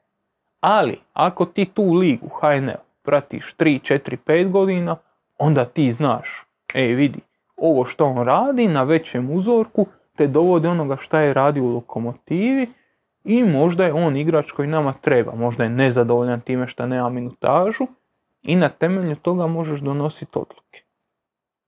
Mi nismo baš dugo radili taj projekt, odradili smo jednu sezonu zapravo. Manje, 6-7 mjeseci, ali za jednu sezonu, za jedan ljetni rok. Mhm. Nažalost imaš taj aspekt hrvatskih i inozemnih klubova te neke srednje veličine, gdje se tu još van Red Bull Salzburga, van tih par, te se to još malo gleda sve preko oka, nisu nas uvažile te neke naše, te neke naše sugestije, da. nisu ljudi u tome vidjeli nekakav, nekakav, nekakvu vrijednost i to je to, ali to iskustvo je bilo jedno od boljih u mom životu. Jer stvarno ono pokazalo je jednu, jednu vrijednost koja, koje ovo znanje koje imamo može donositi u realnom svijetu. I sad, dvi, tri, četiri godine kasnije kad ja vrtim ta imena, pa vidiš, vidi, ovaj tada vrijedio toliko i toliko i mogao ga je dovesti i Dinamo, i Hajduk, i Rijeka, i Osijek, a on danas igra u ligama petice i tamo radi razliku. A mi smo to zaključili na temelju ovog, ovog i ovog. E, ovog smo pogriješili, je li zbog konteksta ili zbog naše greške. Onda amo to ispite, je li zbog konteksta, je li čovjek samo slomio križne ligamente i nikad se više nije vratio na tu razu. Nije. Aha, zbog ovog i ovog, a zbog čega sam mislio da je on dobar? Zbog tog? Aha, to više nećemo ponavljati tu grešku. I to su, to su sad elementi koji sve više i više klubova radi u, u, u svom poslovanju. Ja sam poslije poslije Onsea nedugo, ma zapravo poludugo, se zaposlio u jednoj austrijskoj firmi koja je sad već dio veće konzorcija, koja je bila u suštini konzultantska kuća. Tada u tom trenutku si imao uh, City, imao si Bayern, imao si ti par velikih klubova koji su imali svoje analitičke odjele. Onda ovi neki manji klubovi, Anderlecht, uh, Buba, Anderlecht, nije, nije konkretan primjer, ali ono, čisto da ljudi vide taj, Da, red, neki taj red veličina. Znači ti klubovi koji su na rubu Lige prvaka, oni su, ono, kojima je budžet recimo između tu negdje Dinamo, oko 50 do 70 milijuna eura, oni tada nisu imali svoje uh, analitičke odjele i onda su oni plaćali toj firmi da im sprema nekakve, nekakve transferne rokove. ja sam radio HNL, jedno vrijeme Slovensku ligu, uh, pošto je firma u Austriji, dosta sam bio baziran na Austrijsku ligu, to nam je bila nekakav ono, uh, benchmark, gdje tebi sad klub nekakav koji se zainteresira, recimo Jakova Puljića, njega, od njega sam, ja više sam pogledao Jakova Puljića nego što su ga njegovi roditelji pogledali. Ja sam u jednom trenutku gleda uzastopno 42 utakmice Jakova Puljića, zgadio mi se čovjek. Sam ga mogao nacrtanog vidjeti. Uh,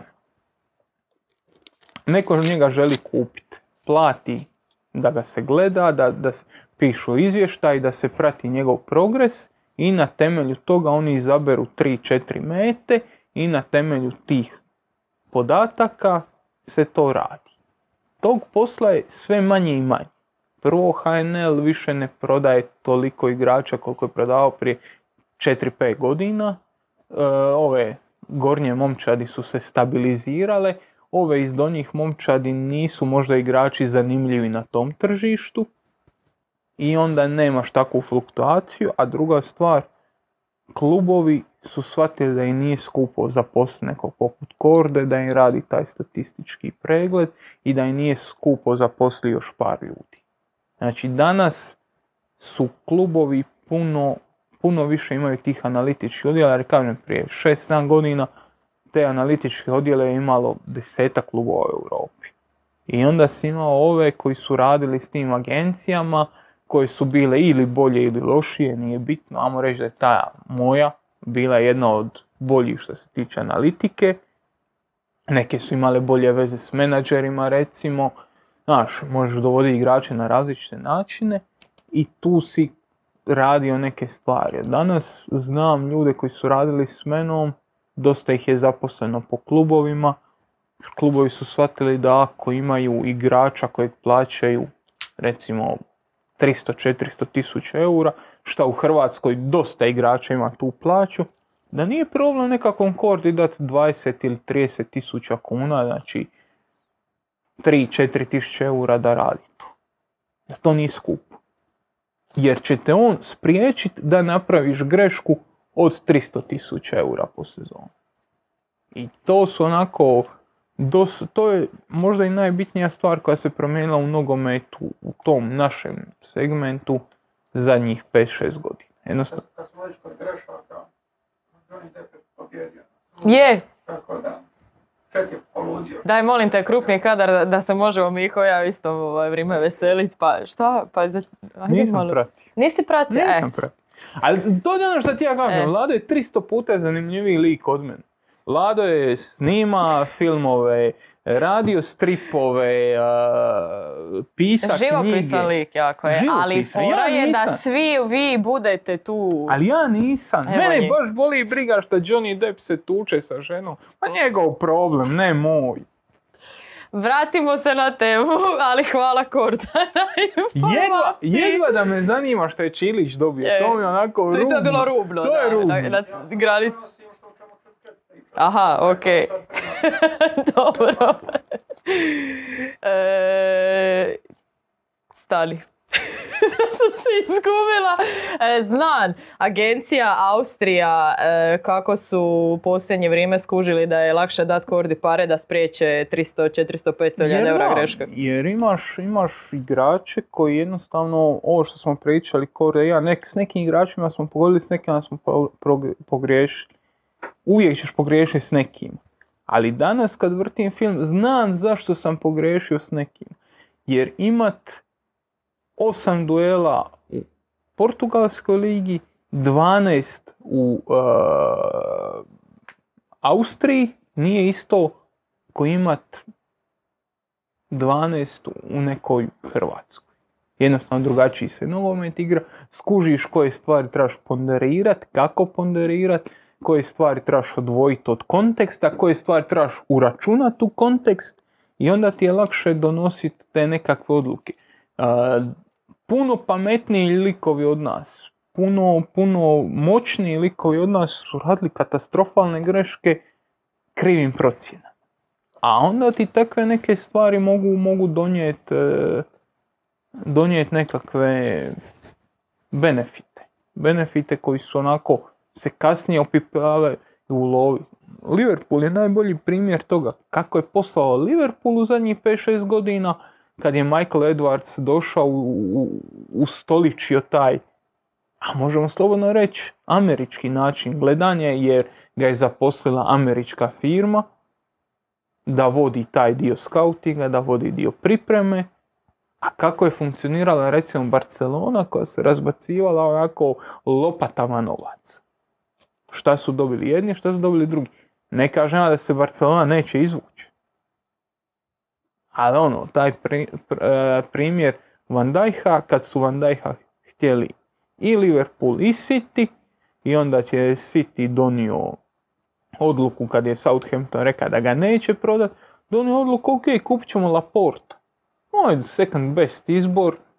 Znaš, nisu oni ne vidjeli Van Dijk. Ali Liverpool je ostao, zagrizao i držao i držao i držao, sve dok ga nije doveo.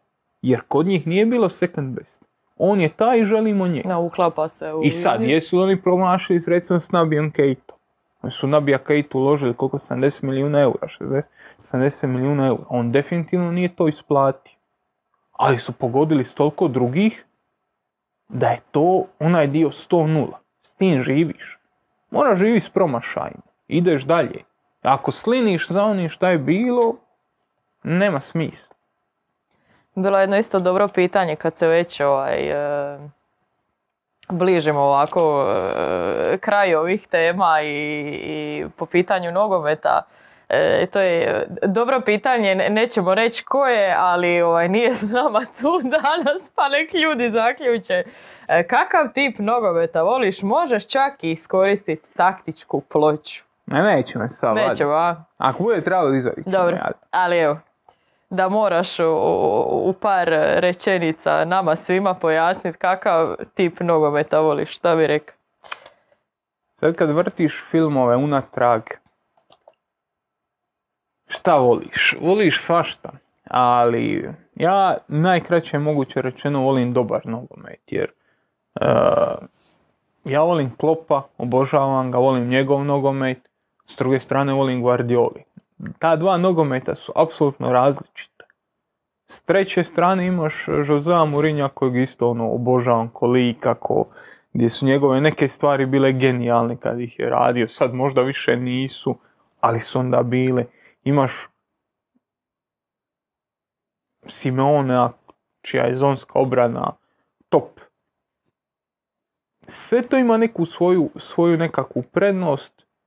E, šta volim? Mislim da je to toliko kompleksno pitanje, nema odgovor na njega, jer svijet nije ono što Marcelo Bielsa kaže, ono, daj mi 11, eh, 11 robota, pa ono, to je to. Ne postoji 11 robota. Ti, to je dio te- to- tog mog obrazovanja, te neke životne crte, ti znaš da je svaki od njih individua za sebe, svojih prednosti i manama, kako karakternim prednosti i manama, kako tehničkim, fizičkim, ovo ono. Uh, Liverpool je odličan, opet aj vraćamo se opet na Liverpool, odličan primjer tog. Nisu svi ti igrači top.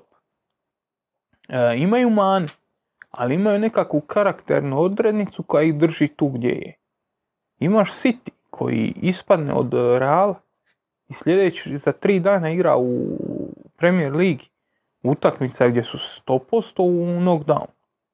100% su umorni, e, van, van mentalne baze, motivacija je splasnula, izgubio si u 88. i 9. i 93. si izgubio utakmicu, o čemu ćemo pričati?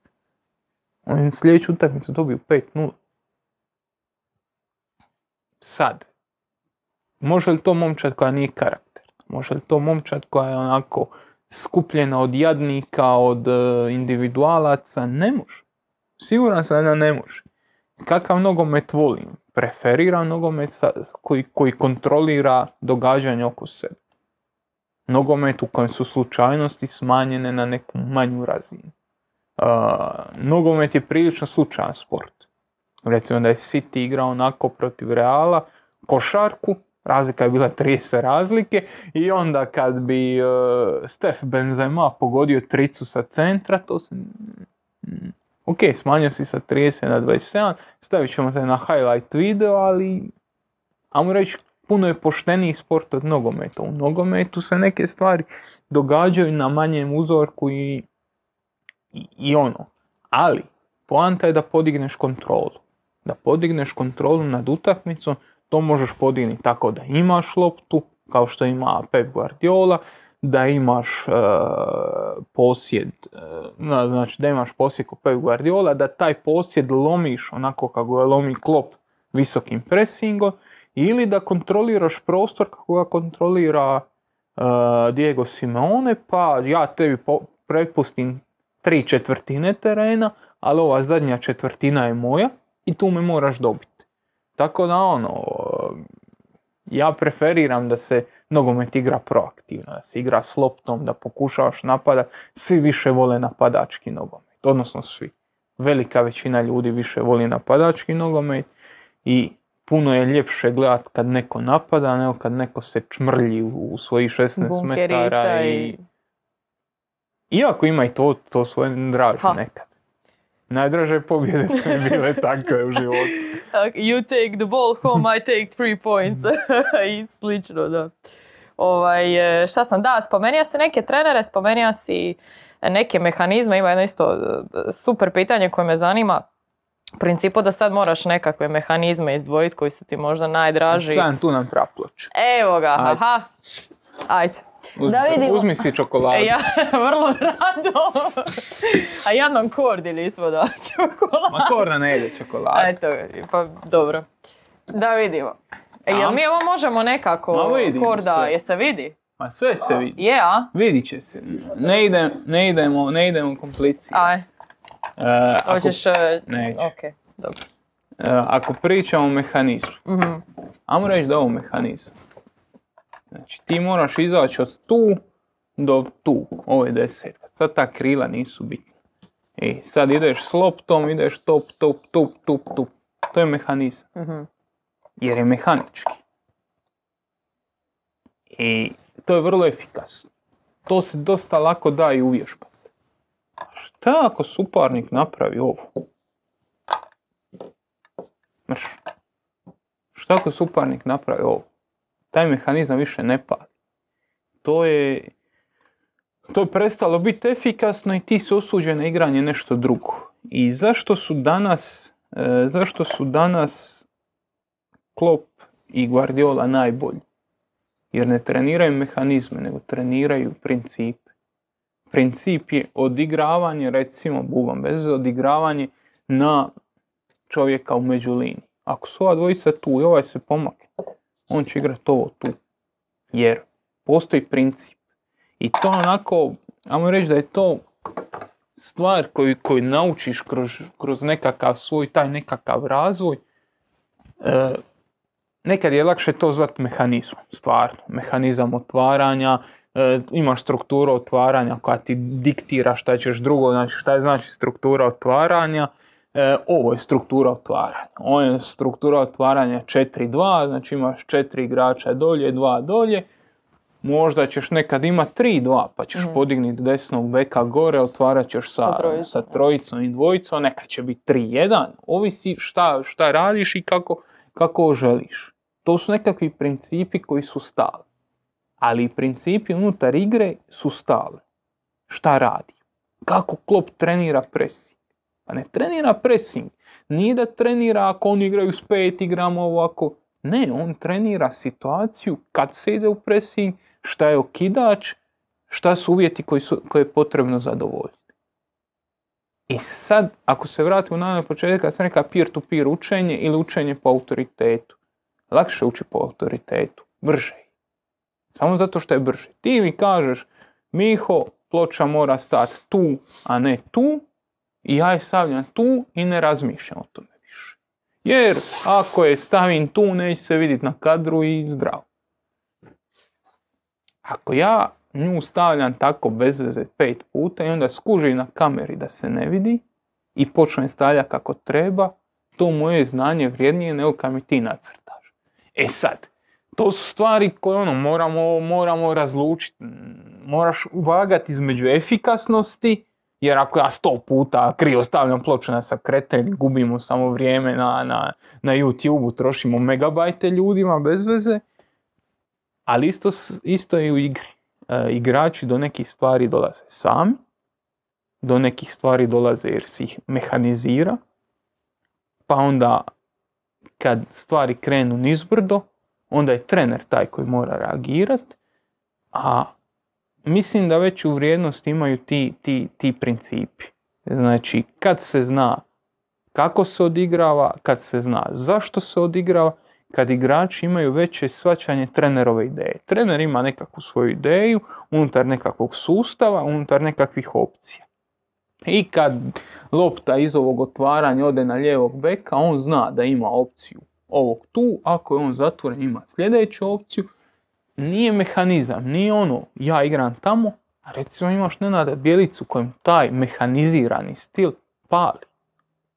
Malo je razmišljanja. Tap, tap, tap. Dođi u sredinu, izbaci na bok, dva na jedan, idemo. Idemo sto puta. Teško je nekad gledat, nekad će suparnik naći konkretno rješenje za to, pa će te natjerati da se prilagodiš na drugi način. Može stvarno biti efikasno, ali ono, ako pitaš šta preferiram, preferiram i to je puno bolje, uh, bolje, bolje, bolje pitanje šta preferiraš tu, nego kakav nogomet preferiraš. To je klop. Klop je ovo, princip. Uh, Gasperini u Italiji, princip. Mi non stop pričamo o nekakvom principu, a ne toliko o mehanizmu. I onda taj princip ima primjenu u presingu, u obrani svog kaznenog prostora. Ja, naš prijatelj od kojeg se zdalo nešto naučiti, uvijek svojim igračima govorio uh, kao, otkri se najdalje od presinga šta možeš. I onda to sad u ovom trenutku zvuči nejasno šta znači, ali kad to treniraš, skužiš kako igrači nalaze džepove prostora, kako se igrači pozicioniraju točno tamo gdje trebaju biti. Ako sam se odmakao od stopera, ne smijem doći preblizu zadnjeg veznog, jer ulazim u njegovu pressing zonu. A ako sam se odmakao od zadnjeg veznog, ne smijem doći preblizu stoper. Moram tu neki, ne, nešto tražiti, nešto, nešto vrebat i onda u tom kontekstu mogu nešto odigravati. To su stvari koje treba dosta dugo vremena da se nauče, odnosno da potpuno sjednu. Ali... Filip Puščević ima pitanje. Vidiš li, vidiš još nekog trenera s efikasnim principima u igri, a da nije svjetski poznat? A, reću nešto pa će me svi ljudi iz rijeke zamrziti, ali Tomić. A, Tomić nema mehanizme. Tomić ne radi mehanizam, e ovako otvaramo i ovako otvaramo svaki put. Ali Tomić ima princip dolaska u završnicu, otvaranja ovog prostora, otvaranja onog prostora. I to je pokazao u napadu, da se tebi hrpa stvari čini kao, evo, sad je Drmić zabio gol jer je to Drmić jer ima kvalitetu. Ali ako vidiš da on tu u taj prostor ulazi svaki boži put, onda shvatiš da to i nije baš tolika slučajnost nije to baš onaj osjećaj ono klase kad neko napravi nešto ono van, recimo Caktaš ima te golove. Svi treneri na svijetu bi mu rekli kreći se tu, ali ne. On se okrene, krene na drugu stranu i lopta mu padne na jer je on osjetio to, jer ima istrenirano to, vidi neke stvari koje drugi ne vide ovo, se, ovo nije taj princip. Ima Drmić i takvih golova, da se razumije. Ima golova koji su onako čista klas, ali imaš princip kako dolazi tu. u, u, kako se zove, u Lasku, u Lask Lincu su godinama Išmael, Valer Išmael je isto trenirao princip. Svi treneri u, u, kako se zove, u Red Bull školi treniraju princip neki to uspiju prenijeti na seniorski, puno lakše je raditi to sa juniorima, kadetima. Neusporedivo lakše raditi. Jer ono, senior koji radi na jedan način godinama, koji je počeo se baviti nogometom dvi, druge, treće, pete, buba, i danas ima 35 godina, ti njega ne možeš nagovoriti na nešto tako. Nije, nije ni prirodno, njega je taj njegov put doveo negdje i on ima dozu otpora. I ta doza otpora je apsolutno logična. Ali kod mlađih igrača je to puno lakše napraviti, pogotovo tim razvojnim kategorijama. Kadeti juniori, tu oni već imaju dovoljno razvijenu prostornu inteligenciju, dovoljno razvijenu e, sliku o svom mjestu u momčadi i možeš ih razvijati na taj način prepoznavati. Kažem, Valer Išmael je jedan od tih trenera koji apsolutno nije poznat, ali, ali je imao te principe i na kraju kraja sa Las Klincom je radio odlične rezultate u Europi.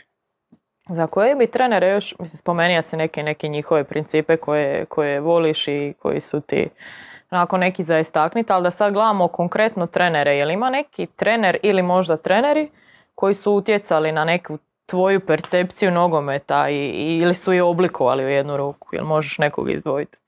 Pa ja mislim da se nogomet općenito kreće u nekakvim krugovima. Ajde da se ne vraćamo toliko daleko u prošlost, nego da se zadržimo na Krojfu i Arigu Sakiju. Krojf je izveo tu neku zadnju izvedenicu totalnog nogometa u men marking sistem. I Krojf je bio nekakva revolucija, Krojf trener, ali i Krojf igrač, ajde, to je povezano jedno s drugim, bio je zadnja nekakva ta revolucija u tom nekakvom starom sistemu igre. I onda je došao Rigo Saki i rekao ček, ček, ček.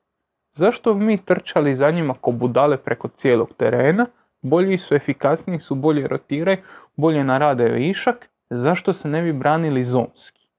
Postavio je zonsku obranu i napravio je skok u igri, revoluciju. I tu revoluciju su za godinu, dvije, tri počeli pratiti svi. I onda se nogomet u toj fazi razvijao tamo negdje dvije, druge, treće, četvrte, pete, sa Mourinhom je doživio taj skok. Završni skok. Iza toga dolaze Guardiola i Klopp. Ralf Ragnik, bla bla bla, a njih dvojica kao najveći najveći izdanci tog pressing nogometa. Oni 2008. 7. 8. 9. u nogometu vode pressing. Gdje ti, ako si izgubio loptu visoko, ne vraćaš se nazad u zonu, nego je pokušaš oduzeti gore. Ako je nisi oduzeo u prvi 6-8 sekundi, tek onda propadaš i vraćaš se, spuštaš dole. To je, to je promijenilo nogomet. To je promijenilo način na koji se igraju, e, to je promijenilo apsolutnu vizuru kondicijske pripreme, e, taktičke pripreme, skautinga, sve promijeni. E sad, koji su treneri oblikovali moj nekakav stav? Moraju biti njih dvojica. Jer mi ako sad spomenemo Murinja, koji je 2004. 2005. 2006. bio apsolutno najbolji trener na svijetu, njegove metode više ne pada. Nogomet je napravio taj skok i nogomet se sad igra u toj nekakvoj pressing eri gdje svi amateri, treća HNL, prvih 20 minuta izlazi visoko, e, radi se pressing. Druga, pa nema, nema kluba u prvoj ligi, uključujući i Osijek, i Slaven Belupo, i Šibenik, znači Osijek namećen kao nekakav koji ne želi toliko mhm. loptu, svi oni igraju pressing. Odnosno pritisak na suparničku veznu liniju, zadnju liniju, nogomet je otišao u tom pravcu i onda to apsolutno mora biti neko, neko poput Guardiola i Klopa. Uh, taj skok u toj taktičkoj e, u toj taktičkoj pripremi, nazovi to kako hoćeš, je oblikovao sve ostalo. Meni je foral tip bio uh, ovaj, Roger Schmidt šta je vodio, sad je zadnji bio PSV, sad ide u, u ovaj, Benfiku, onda je bio Leverkusen, on igra sulud nogomet. Nogomet koji da on, da je on mogao birati, on bi ga igrao bez lopte. Jer šta je bilo? Oni su igrali toliko sulud visok pressing i kad, kad bi osvojili loptu, oni ne bi znali šta će s njom. Jer su oni bili takva momčad, ono, totalno ono, ekstremistička. To mi je fora, te stvari su mi fora, ali ono, ako moraš nekoga istaknuti, onda su to Klopp i Guardiola jer su taj stil nogometa koji je danas dominantan svugdje donijeli na, na, na top Oni su ga etablirali. Kako me guš pričaš o njima, a Korda prije godinu i pol dana posudio zonal marking. Kako se ovaj primjeni znanje, ne, ne govorim u tom smislu, nego u svom, kao znam o čemu pričaš, hvala. E, da, nisam spomenula, to sam baš s namjerom prije nego što pitamo Kordu ima kakvih još pitanja. E, bija si često glavni sugovornik vezano uz rukometne teme i dosta ljudi je možda malo manje upoznato s tim da ti trenira rukomet ako se ne varam i da od tu kreće ta neka tvoja, neću reći možda glupo, nije ni glupo reći ljubav, ali to tvoje praćenje, jednostavno igra si ga, pratiš, šta se događa. Vi, više praćenje nego ljubav, to, to si u e. Uh, gledaj, ono, dijete Dalmatinske Zagore, nije baš da je bilo previše toga za trenirati. Ono, možeš trenirati nogomet u Omišu bez uvrede ikome, trenirao sam neko vrijeme, ali taj tip koji nas trenirao nije bio ni pedagog, ni, ni osoba koja je znala šta radi, pogotovo iz današnje perspektive, kad sam završio te neke licence, kad sam radio s nekom djecom, kad znam šta se radi, kako se radi, to što on radi, to je borderline sramotno. Ne borderline, sna- to je sramotno, a borderline e, je da ga, ono, granično je da ga zatvoriš u nekakvu mentalnu instituciju. I nisam baš ono, nogomet je apsolutno bio uvijek ono broj jedan i sve, ali nije baš da sam guštao u tome i onda kad je došao neki novi trener, to je bilo ono vrijeme iza a, tih rukometnih uspjeha, kad je tip došao kod nas u školu, napravio nekakav trening, pokazao nam te neke stvari, sam shvatio da to onako ima smisla i da mi je njegov pristup puno draži, a plus ono moraš uračunati da sam ja u sedmom razredu bio doslovno ovih dimenzija. Malo mršavi, ajde da se ne lažemo, puno mršavi, ajde da se opet ne lažemo, ali ja sam u sedmom razredu imao 1,88 m. Što on, građen si za rukom. Tamo na, na nogomet igraš stopera i samo nab- nabijaš naprijed, bez veze, jer ovaj ne zna ništa drugo u životu i trčiš do Radmanovih mlinica i nazad i ono, to ti je život, nije nešto. Da ljudima približimo trčanje do Radmanovim mlilicama. A, tako vas neko pošalje na sljeme da trčite, ili ono, to, to ono, trči u šumu, da izletiš to tamo jedno 6 km, 7 koliko ima i vrati se nazad. I to je trening. Djetetu od 12 godina. Da. Cool. Baš ga zainteresiraš Cool, za ono, sport. ba- baš si mu objasnio šta je nogomet, ubio si ga. E, a ovaj drugi trener, rukometni, je bio neko ko je bio iz današnje perspektive mogu reći da je to tip koji je oblikovao i razmišljanje o sportu i koji me oblikovao dobrim dijelom i ko osobu i naučio da se neke stvari, neki problemi gledaju iz različitih perspektiva. I to je ono, iz današnje, iz današnje pameti sam vrlo zahvalan tom. Kažem, trenirao sam rukomet, više sam bio dobar u njemu nego što sam ga volio, iako je čovjek me zainteresirao, dok, ono, dok te neke srednjoškolske razine, te neke kadetske razine, kad mi jednostavno postalo prenaporno putovati u Split na treninge, vraća se srednja škola, ono, bio sam gimnazijalac, nije to bilo ono, oduzimati vrijeme. Nisam se ja nikad nešto pretjerano satravao od učenja, nisam bio baš neki uzor, ali ono, ti se digne, ideš iz kućića, digao si se u šest i po, ideš, vratiš se kući tek na večer sedam, osam.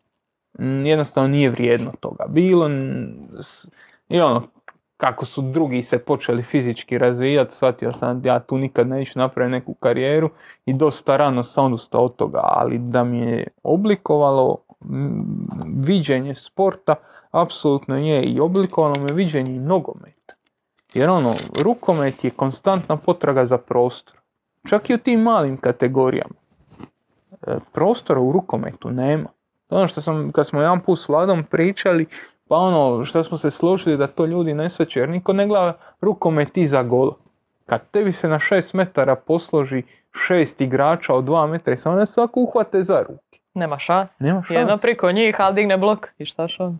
Zna on digni ruke i ovako. E, E, I onda ti je to nekako razvilo te dodatne te receptore u mozgu koje očito imaš, to te za uzorke.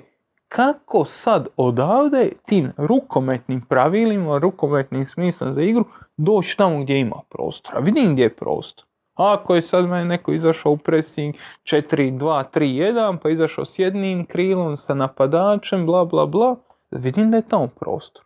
Kako doći tamo?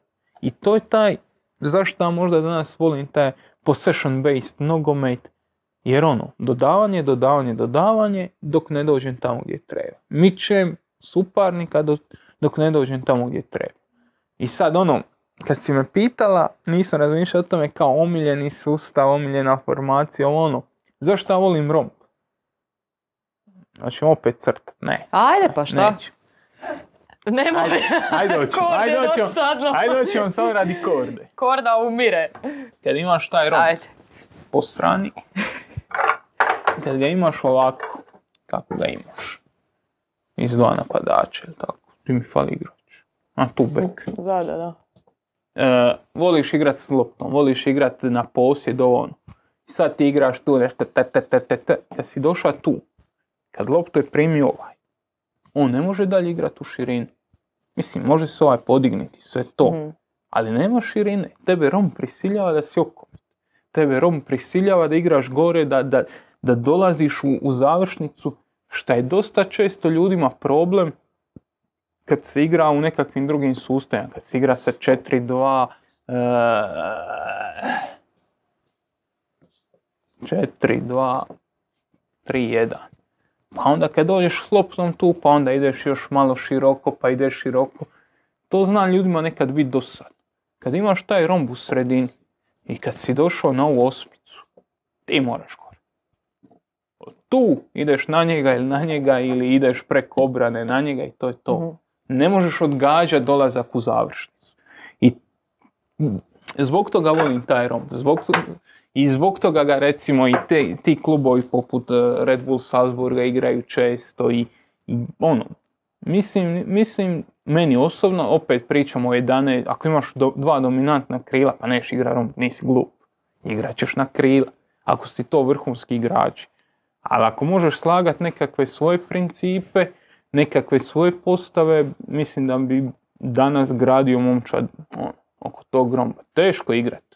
Kad suparnik ima ovo, znači četiri igrača natrag, i kad podigne ovog beka, šta ćeš? Kako ćeš ga zatvarati? Hoćeš dizat ovog pa riskirati ovaj tu radi? Hoćeš jednu osmicu tjera da trči? Znaš ono, teško je neke stvari pokrit, ali u toj igri s loptom ti daje onako prilično zanimljiva rješenja i daje, daje ti situaciju da si konstantno opasan prema gore. Tako da, eto, da sam ti nekakav odgovor koji informacije igra, a nisam Romba. mislio da ću dati. Izvukli smo i to. E, Korda, ima li kakvi pitanja? Možda nisam te to... Nisam htjela rušiti koncept ovog razgovora, sad ga možemo srušiti. Jer... E, pa može. Je, jel, hoće se čuti ako ti... E, može i to, ajde. Proslijedi. A dotad e, ti nama, Miho, odgovori e, kakve su neke ambicije, planovi za budućnost. Pa ne, Vidiš li se u nogometu i dalje ili ima nešto još što te zanima? vidim. Rad na telesportu ima neke svoje prednosti, ima neke svoje mane. Recimo redovita i dobra plaća je svakako prednost. E, mana je to što ti to zatvara neka vrata u, u nogometu. Jedan naš trener je, odnosno u našem klubu je mene htio dovesti u sam klub i spuštena je rampa prije nekoliko godina. Zašto? E, prvo, postoji taj, ono što smo već pričali, postoji aspekt novinar. Hashtag novinar ili navodnici novinar, pa je to ono, sve ulazi po tu egidu. Komentator, voditelj na televiziji, Reporter. reporter, neko ko radi na terenu, e, neko ko se bavi tračevima na kraju kraja, ne treba ni od toga bježati. Kolumnist, sve je to novinar. I onda imaš tu i priču da si na neke žuljeve zgazio, neizbježno, jer ne možeš sve raditi u rukavicama i nećeš sve raditi u rukavicama, jer ako sve radiš u rukavicama onda loše radiš svoj posao i nećeš doći nigdje. E, to je isto jedna onako priča, nismo, nismo o tome ovaj, puno. Ja se gledam i realno jesam outsider u ovom poslu. I sa Zizijom sam o tome pričao puno više nego s tobom. Odnosno, s tobom nisam uopće. Ali sad ćeš. Ali sad ću, sa Zizijom sam već pričao i sad ja njemu objašnjavam nekakve stvari. E, kad si na mom mjestu, kad ideš u ovu priču, ti si outsider. Ti ne možeš raditi neke stvari da se nekome ne zamjeriš, e, graditi nekakve odnose, ovo ono. Prvo, ne dolazim s novinarstva, nemam taj faksovski dio, pa će me neko zaposliti u nekakvu redakciju, pa ću ja postepno rast gore. Niko me neće zaposliti u nikakvu redakciju. Ja se moram istaknuti nekakvi način. Nisam imao namjeru, ali to je bio general poslije bitke. Kad si došao u nekakvu kolumnističku perspektivu, nije da ja baš sad mogu birat sve okolnosti tog posla. E, rekao sam već, ja imam takav stav da želim zadržati distancu. Ne želim se upoznavati s trenerima, ne želim se upoznavati s igračima, prelako se vežem. I to mi je problem. Prelako se vežem i teško mi je, teško mi je nakon toga ono, zadržati taj nekakav profesionalni dio priče. Ali ti ko outsider, sprdali smo se to jer on nije htio reći za koga navija. On ne Mm. navija za Kako možeš ne navijati za nikoga, baviš se nogom. Ne, ne navijam za nikoga, ne navijam za nikoga. Navijaš za nekoga. Svako od nas navija za nekoga. E sad, ja imam, raz, ja imam, ja svačam zašto neko ko radi ko komentator na areni i prenosi HNL, neće reći za koga navija. I neće u tim pitanjima, trenerima, neće postaviti teška. To je apsolutno jasno. Jer ako jedan put postaviš teško pitanje, nisi baš siguran da ćeš ikad više ga moći postaviti. To je apsolutno jasno. Ja sam u toj nekakvoj svoj razvoju imao i tih kritika, već smo spominjali taj tekst. Tekst o HNS-ovom viđenju kupa s tim koeficijentima. I tu sam bio u pravu. To je bila kritika. HNS je svojom promjenom sistema, ne meni, promijenili bi oni to i bez mene, ja sam tu apsolutno nebitan faktor. Ali oni su to promijenili. Na nekim drugim stvarima sam bio u krivu. Apsolutno sam bio u krivu. Ali ti to zatvori neka vrata. I u tom klubu koji nije ni Hajduk ni Dinamo, ni, sam imao, Odmah da, da se Pa da se razjasni, da ne bi bio. sam imao nekakav poziv gdje su ovi gori sa vrha rekli ne. On ne. Neko drugi možda da, on Mhm. ne.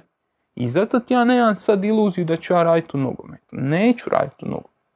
I nije, nije nikad ni plan, jer to sam, pričao sam s jednim dečkom prije neko vrijeme, smo bili na kavi i on je rekao da bi se on malo probio, da bi on e, nešto radio u nogometu. Vidi, ja tebi mogu, i stvarno smo ok, te nekakve zapažanja, on je ok, a mi možemo ovo objaviti na telesportu. Ti moraš shvatiti jednu stvar, da tebi promocija, promocija na telesportu ne donosi posao u nogometu. Tebe će neko primijetiti, ali te neće pozvat radi toga. Da pače, ne pozvat će te radi toga. Mhm.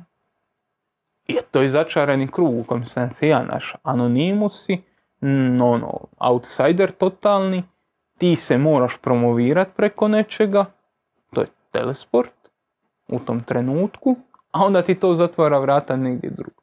Ali kažem, ja sam s tim vrlo načisto i nemam ambi- ja sam završio nekakve ove, licence i sve to, upisao na HNS-u, nije poanta da ja sutra budem trener e, Hajduka. To nije u nijednom trenutku moja želja. Ja se želim baviti s nogometom, ja želim raditi s klincima, dovesti u situaciju da ja nekom budem utjecaj kao što je moj trener rukometa bio meni, a ne kao što je ovaj trener nogometa. Znaš, dovesti se u tu situaciju i to je jedan od razloga zašto sam zapravo pisao socijalni rad. Ja stvarno mislim da živimo na u jednom društvu kojeg se može mijenjati, kojeg možemo iznutra tim malim stvarima dovoditi do nečeg boljeg. Sistemski, odnosno iz sustava, se moje iskustvo pokazuje da je to prilično teško. Jer ograđen si zakonima, ovim, onim, ime si ograđen i znaš nekad koja je ispravna odluka, a ne smiješ je donijeti jer ne smiješ, jer je tako, takav zakon. Ali na tom nekom neformalnom, neformalnoj razini, ja mislim da ti treneri imaju brutalno velik utjecaj na tu djecu, koja neće od, odrasti u Modriće, Livaje i Petkoviće, ali će odrasti u Leu, u Mihu, u Kordu, u ljude koji će biti sutra dio društva. I zato želim raditi s tim klincima i to mi, to mi je ambicija. A ambicija biti trener Dinamo, Hajduka, reprezentacije. Realno ne. Mm, Put prema tome mi je zatvoren čak i kad bih htio, ali postoje bolji od mene, postoje pametniji od mene, postoje ljudi koji su uložili više i vremena i truda u to. I oni to zaslužuju više. od prebacujemo na pitanja. Prije nego što to E, krenemo jedno pitanje, šta je Mate Jurić je pitao, jel zbog te povezanosti s trenerima na telesportu nema više onih intervjua kakav je, na primjer, on radio s Kariljom ili je neki drugi razlog da ih nema više? Pa prvo nema toliko puno trenera. Radio je Aljo intervju sa, sa ovim, kako se zove? Sa, sa, sa, sa Bjelicom, da. E, trebali smo raditi i sa ostalim trenerima velike četvorke, pa su spuštene nekakve rampe, pa smo odustali. A to s Kariljom, Kariljo je iznimka, jer Kariljo je neko novi, neko drugačiji koji se ja, e, ja sam njegove nekakve stvari pratio u e, Mađarskoj. To je taj posao koji sam radio s tim Austrijancima. Zna sa nekakve njegove okvire i ono, zanimalo. Znaš, on bio, jer znam da neću s njim se nešto povezao. On Mhm. meni može biti draži ili ne draži, ali Znaš, stranac je tu u toj čitavoj priči, neću mi ići sutra pit kavu. Neće se o meni javiti, e, u Zagrebu sam, e, u Splitu sam, a on popi kavu. Neće. Realno, i to je bila nekakva iznimka, jer to ono bilo one time, i to je bilo ono za upoznavanje sa širim nekakvim, ono, sami kaži svoju ideju, kaži mi ovo, ono, a danas, ne, ne znam šta je ti rekao, možemo mi imati, sad, imali smo sa Bjelicom, pa ćemo opet imati sad ovo ljeto. Nećemo. Ono. Iako tih trenera možda bi se i moglo nabrati, možda bi to moglo biti nešto i zanimljivo, ali generalno ljudi ne vole pričati. Mi možemo isto posvjedočiti ovim kad nam dođu i igrači, svi puno su zanimljivi ljudi iza kamere nego ispred kamere. Ono. Da, da, da. Da, da, da. Je li ima još šta ili mogu se prebaciti na pitanja s Patreona? E, samo jednu želju imam. Hajdučki pozdrav. Čestitam Hajdučki Mihi na dobivenoj okladi i bit će mi zadovoljstvo platiti ručak u Radmanovin Mlinican. Moj broj ću vam poslat ekstra porukon. Znam da sam zakasnio, ali ipak možda ipak uspijete pročitati. Biće opet čokolada. Hvala, e, hvala na čokoladi. Nisam znala da je to ovo. Evo, tek je sad jedemo. Do duše nismo je baš nešto pojeli, ali hvala puno. E, to je dakle prva. E, idemo dalje. Ivan Šunjić, može li dati nekakav generalni savjet što raditi kako bi bolje razumjeli samu nogometnu igru, neka knjiga ili neke in-game stvari na koje obratiti pozornost? Hvala. Pa, ja ponavljam, neke stvari moraš imati urođe. Uh, da ja mogu po dijagonalu od 50 metara, vjerojatno me ne bi zanimalo kako doći postupno tamo do onog krila.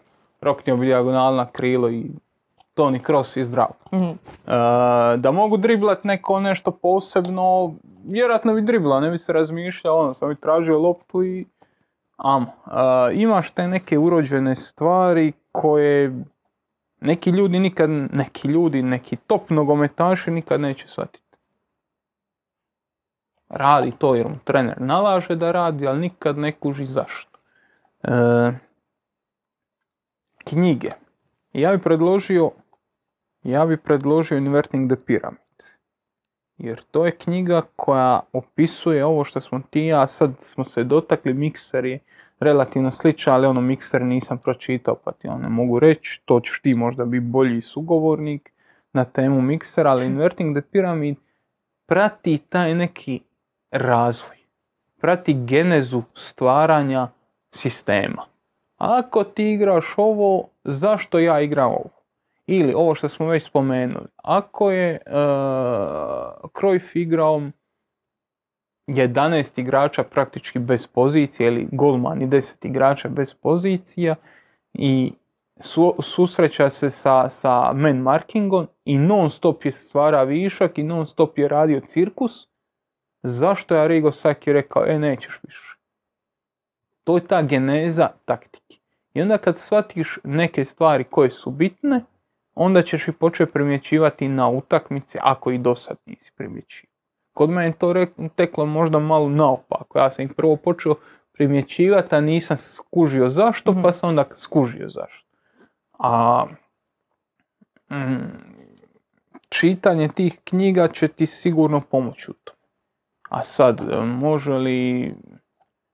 Meni je dan, danas najviše pomoglo rad s trenerima. Ono, sa, sa, radiš sa trenerima koji će ti pokazati, meni je to najveće zapravo otkriće, e, demonstracija kako nešto što si primijetio implementiraš u svoj rad. Znači igraš protiv momčadi koja ti ostavlja prostor da od jednog veznog dodaješ drugom po, po, po nekakvom po nekakvoj dijagonali. Kako sad prisiliti svog beka da ne gleda ravno, nego da gleda prema tom, tom beku da otvara te zone. A, to, to su mi ono super stvari i u radu s trenerima to shvatiš. Naravno da nema svako tu, tu taj luksus koji ja imam i da nema firmu ku- tu austrijsku koja će, ga, koja će mu platiti neki seminar koji normalnom čovjeku košta 5-6 tisuća eura i koji je definitivno neisplativ i trenerima u Hrvatskoj, jer treneri u mladim kategorijama rade za par tisuća kuna i to i nije dostupno.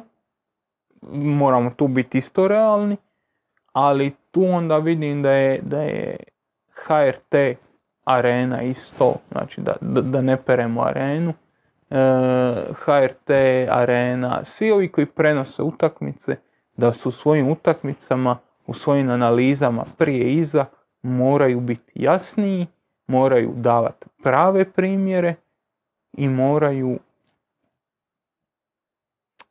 jebi ga, educirati ljude koji to gledaju. E, Danas će meni neko, ne neko, nego sto tisuća ljudi će spomenut e, Ivića, kako je Ivić onda e, nešto radio.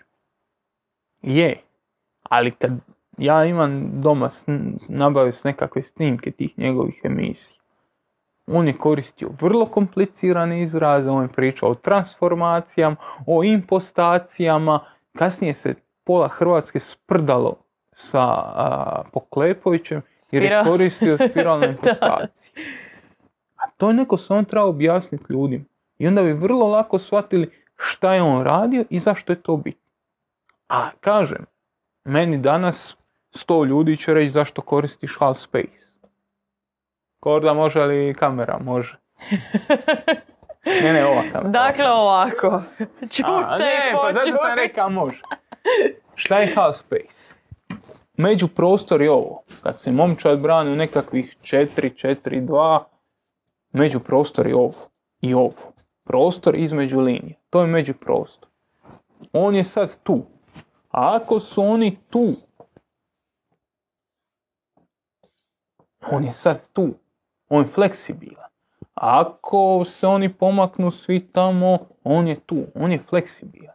Half space je fiksan. Half space je ovo. Znači od tu ide do tu.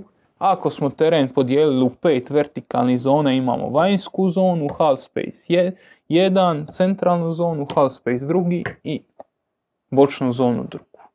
I to je fiksno. I ako igraš, oni su konstantni. Ako igraš nekakvu pozicijsku igru, ti ako igraču kažeš pozicioniraj se u međuprostor, to u jednom trenutku tu, to u jednom trenutku tu, jednostavno nisu sinonimi, nisu isti pojmovi. Da, ovisno E sad, kako ćemo mi to nazvati? Je li postoji u Hrvatskoj bolji izraz za to? Možda postoji. Možda ga neko treba smisliti. Ali ja sam stava da pojmovi trebaju biti jasni. Znači nije bitno je li, na kraju krajeva, je li stoper hrvatska riječ? Nije. Stop R. Ono, je li gol hrvatska riječ na kraju? Ono što ono, igra, nogomet igra koja se igra zbog golova. Gol smo prihvatili. ko- Pogodak. E, zašto, znaš ono, zašto ne bi to bio pogod? Da, A svi će reći gol. A sad ćemo se jedan put na half space. E, tako je kako je.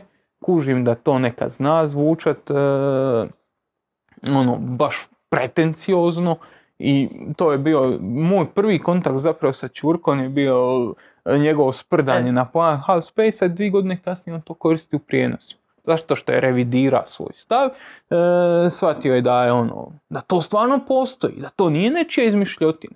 A to je ta evolucija igre. Prije 30 godina smo imali libera, danas nemamo libera. Libero je isto strana riječ koja je opisala jedan trenutak u nogometnoj taktici. zove se sweeper. Sweeper. Čistač. Čistač, a kužiš, libero, libero iz talijanskog. Da. Slobo, slobodni igrač u obrani koji je imao priliku iskočiti lijevo, desno, naprijed, nazad. Zašto ga niko nije zvao slobodnjak? Da. Jer je bilo kretenci. U jednom Libero. trenutku se u- libero u- udomaćio i to je to. Pa mislim, sjeti se i starih centar i Pa centar half je igrač koji je pozicioniran u half space. Znaš, centralni veznik koji je, centralni koji je pozicioniran u, u half space i u njega određuje ova tu zonu, Mhm. on je ovaj. Sad, neke stvari se mijenjaju, neke stvari su ono pod utjecajem njemačkih e, trendova u Hrvatskoj konkretno, druge su talijanski, ovisi koji, koji te društveni krug više doticao. To su to su stvari na kojima se na televiziji mora raditi. Moraš dozvoliti prosječnom čovjeku da nauči nešto. I da uči iz emisije u emisiju. I ne možeš ti možda odmah pričati o nekakvim konceptima, ali ne možeš ni izvaditi gol, reći evo vidimo tu je stoper pogriješio, napadač ušao iza njegovih leđa i zabio je gol. To nije analiza, to je sranje. Ti namjerno zatupljuješ, e, zatupljuješ ne namjerno, nego po nekakvoj inerciji zatupljuješ ljude koji to gledaju. Zato ja imam kritiku protiv ovoga što se događa. I to već sam jedan povodio tu raspravu s jednim našim visoko pozicioniranim medijskim djelatnikom, gdje je isto objašnjenje ovo što sam ti rekao, ja ne želim biti izbornik hrvatske reprezentacije ili trener Hajduka, isto tako ne želim biti analitičar na HRT-u. Ali moraš dovesti boljeg od ovog što imaš. Moraš dovesti nekoga ko će obrazovati ljude. Jer ti non stop ponavljajući neke fraze zatupljuješ ljude koji te gledaju. To je fakt. To nije ono. Zašto nema više Ivića? Pa Ivić je zna koristiti vrlo, vrlo zajebane izraze. I vrlo duboko ići. Ali zna i objasniti nešto. A ne samo izvaditi gol i pustiti nek, nek ide gas. Nek ide gas, idemo dalje. Filip Karagić kaže, kako se Miho osjeća dok gleda davno izgubljenog brata ljubavi na selu? Jel postoji šansa da dignemo sliku na ovaj... Nema Ne, a, nema veze, dobro, to, to ćeš dobiti kasnije to ću sliku. na, na uvid. Poslaće ti korda, ovaj, bit će slika na uvid. A sad ozbiljno, želim se prijaviti za UEFA trenersku licencu na natječaj koji trenutno traje. Recimo da položim to, kako krenuti u taj posao, koji bi mi trebali biti prvi koraci? Kad položiš, u sklopu polaganja imaš nekakvu praksu koja nije velika. 40 sati moraš napisati dnevnik e, rada, zapravo prijaviš se u nekakav klub, oni ti tamo daju tog nekakvog trenera, juniora, kadeta, pionira, mlađih početnika, koga, koga već dobiješ, s njim radiš nekakve treninge i pratiš njegov rad. Najbolja, iz mog iskustva, najbolja metoda je naći nekog ko će ti biti mentor. Znači naći trenera za kojeg misliš da je dobar i ne pucat na Niku Kovača u Wolfsburgu. Nego u nekakvom lokalnom klubu, u nekakvom na nižem natjecanju, juniorskoj ligi, pionirskoj ligi odraditi s tim čovjekom neko vrijeme i to je nešto što se moramo vratiti i na tribinu na početak i na general poslije bitke i sve kad sam ja rekao mi smo šest godina radili na radili, zajebavali se realno na generalu poslije bitke i nikom nije palo na pamet da ćemo biti za to plaćeni. Ja znam da je to puno lakše reći nego napraviti i mi smo to sebi mogli dozvoliti, odnosno konkretno ja jer sam bio student. I iz današnje perspektive možda u današnjem vremenu, vremenu vjerojatno ne bi sebi mogao, ali ti moraš odvolontirati neki dio. I to je ono, ti danas u, u, u prvoj HNL juniorima imaš te, ima 16 klubova u HNL-u, nema, ne da nemaju svi, nego većina nema pomoćne trenere. Nađi nekoga čiji ti se rad sviđa, dođi tamo kod drugih pomoćni. Postavi kapice za, za ševu, postavi kapice za, za plan treninga, pitaj, uči od njega. E sad, je li to lagano? Nije, naravno da nije. Ti moraš posvetiti godinu dana svog života besplatno. A moraš shvatiti da ti taj čovjek ne može platiti. I kad je bio šoš tu pa smo pričali o važnosti tog volontiranja. Nije besplatno. Ako te to stvarno zanima, ti za uzvrat dobivaš znanje i dobivaš konekciju s tim čovjekom. I ako si dobro, dobro prepoznao, ako si se sprijateljio sa čovjekom, ako si naučio nešto, on kad ode na neku višu razinu, ti ćeš vjerojatno ići s njim. Dok ne narasteš da možeš nešto raditi sam. A narast nešto da možeš raditi sam, treba će ti vremena. I zašto se ja ljut na Hrvatski nogometni savez? Jer mislim da je preteško nekom običnom čovjeku tipa Filipa, e, teško mu je postati trener, raditi na nekoj top razini ili ako ima ambiciju raditi na nekoj manjoj razini tipa s klincima i to, to je dosta teško, a dosta je lagano to bivšim igračima. A bivši igrači to su i pokazale nekakve nekakva tuđa iskustva, ne Hrvatska, dosta lakše e, zadržavaju stare obrazce. Ako je meni 92. to upalilo i ja sam došao bubam do Juventusa, zašto ja to ne bi radio 2022. Zato što je prošlo 30 godina. Sve je napredovalo. Postoji mobitel. Ti si prije 30 godina da bi došao do nekakve informacije morao stvarno raditi sa Marcelom Lipi. Danas, ako si dovoljno inteligentan, čitav program rada nekog trenera možeš naći online. I znanje do znanja je lako doći, znanja se šire, implementacija tih znanja, e tu trebaš volontirati. Tu trebaš doći s nekim odraditi neko vrijeme i shvatiti je li to za tebe, je li to što ti znaš u teoriji možeš prenijeti u praksu, je li te taj čovjek ima čemu naučiti, možda ne. Možda on samo, možda on loš učitelj, možda previše je toga do nekoj ono možda, možda, možda da bi ti za jedno 12 godina dobio nekakvu A licencu i pokušao raditi sam i onda ti shvatiš da možda ti nisi za to. Mhm. A 12 godina si uložio. I onda normalno, šta će taj koji uložio 12 godina, nastavlja raditi po nekakvoj inerciji. I onda tu imamo taj loš sistem o kojem pričam. Ali ostavit ćemo na pozitivnoj noti primijeniti sve ove savjete koje je Miko dao. Hm. Ne, apsolutno, ne, ne da, da, da ne bi bilo, da ne bi bilo zabune. Ja stvarno mislim da mladi treneri kod nas kroz te nekakve back poslove dobivaju šanse i da se može, da je kod nas ta zajednica donekle otvorena i da ima ljudi koji će saslušat i koji će ti dati šansu. Ja znam iz svog iskustva. Kad me nešto zanimalo, zvao sam ljude, ljudi su mi dali ono što sam tražio.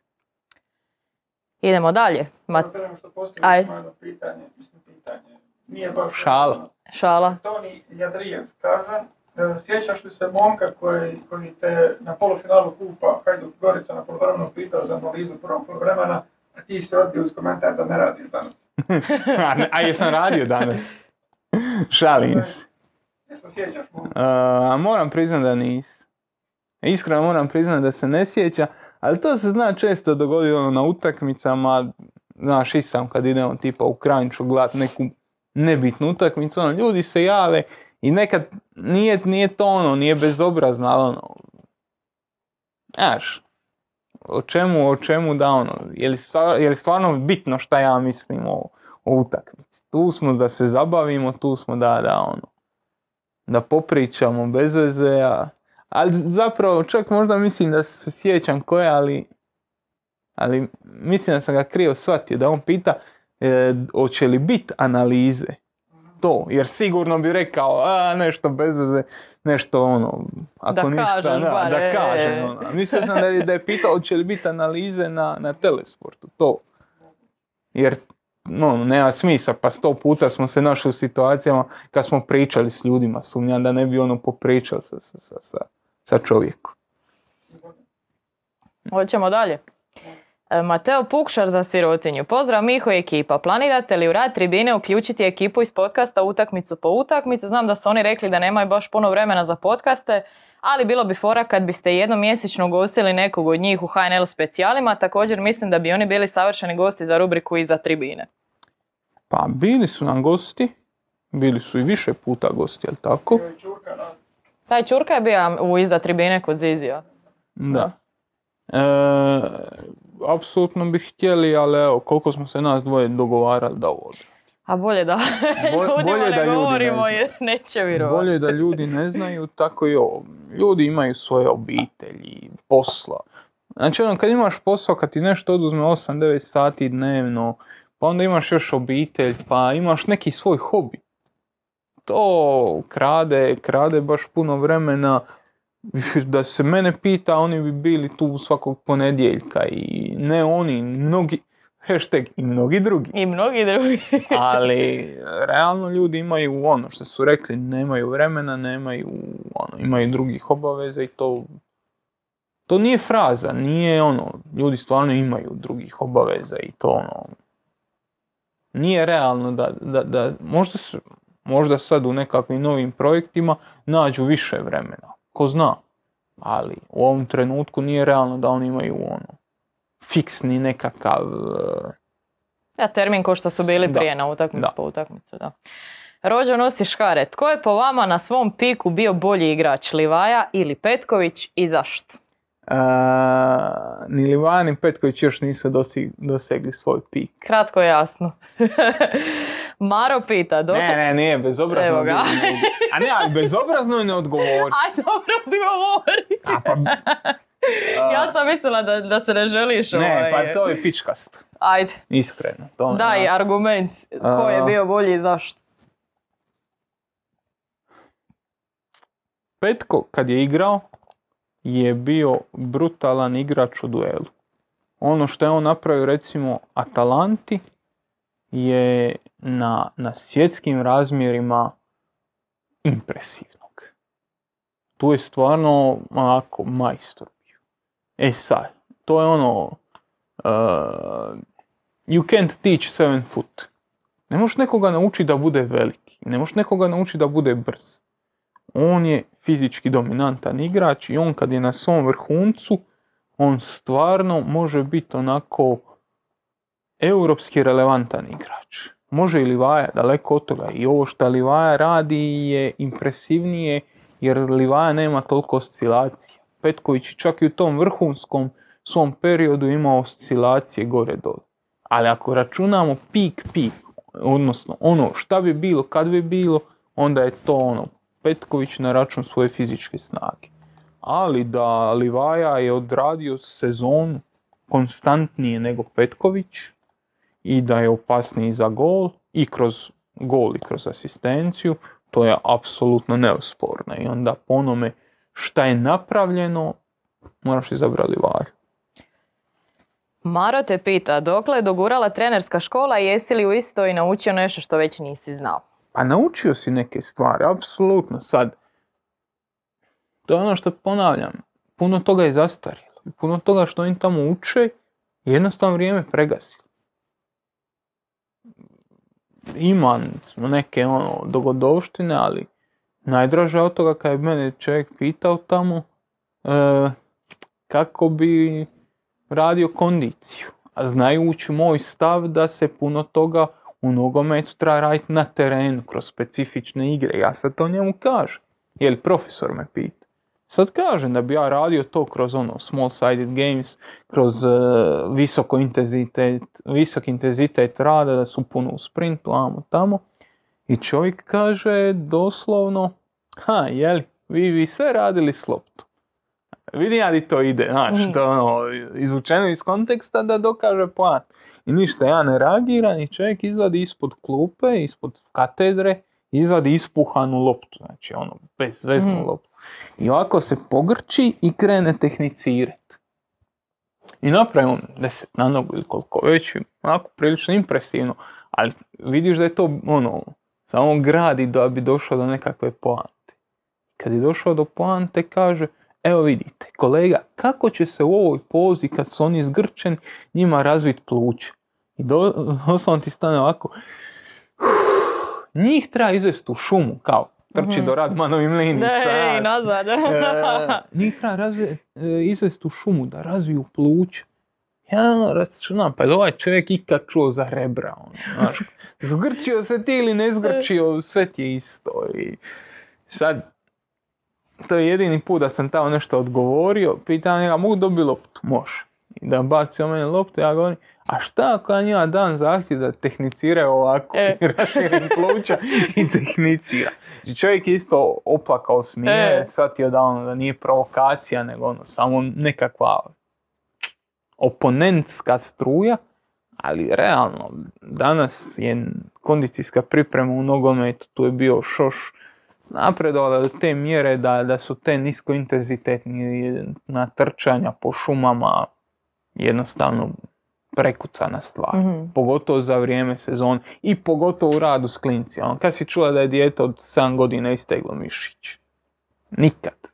Ono ne radi na kondiciji, ono, ono trči po vazdani, njemu ne treba kondicija, ali daleko od toga da nije bilo pametnih stvari, znači postoji nekakav kurikulum gdje imaš teške gluposti, jednostavno to više ne drži vodu, pa imaš ono nekakvih 80% uh, ono, common knowledge jer jednostavno ne treba očekivati od nekakvog tečaja da ti da nekakve suludo ono, open, mind opening stvari, pogotovo ako se interesiraš sam za to i ako čitaš i obrazuješ Mhm. u tom pravcu, a ima onih 10% što je stvarno ono super korisno jer prolazi iz iskustva.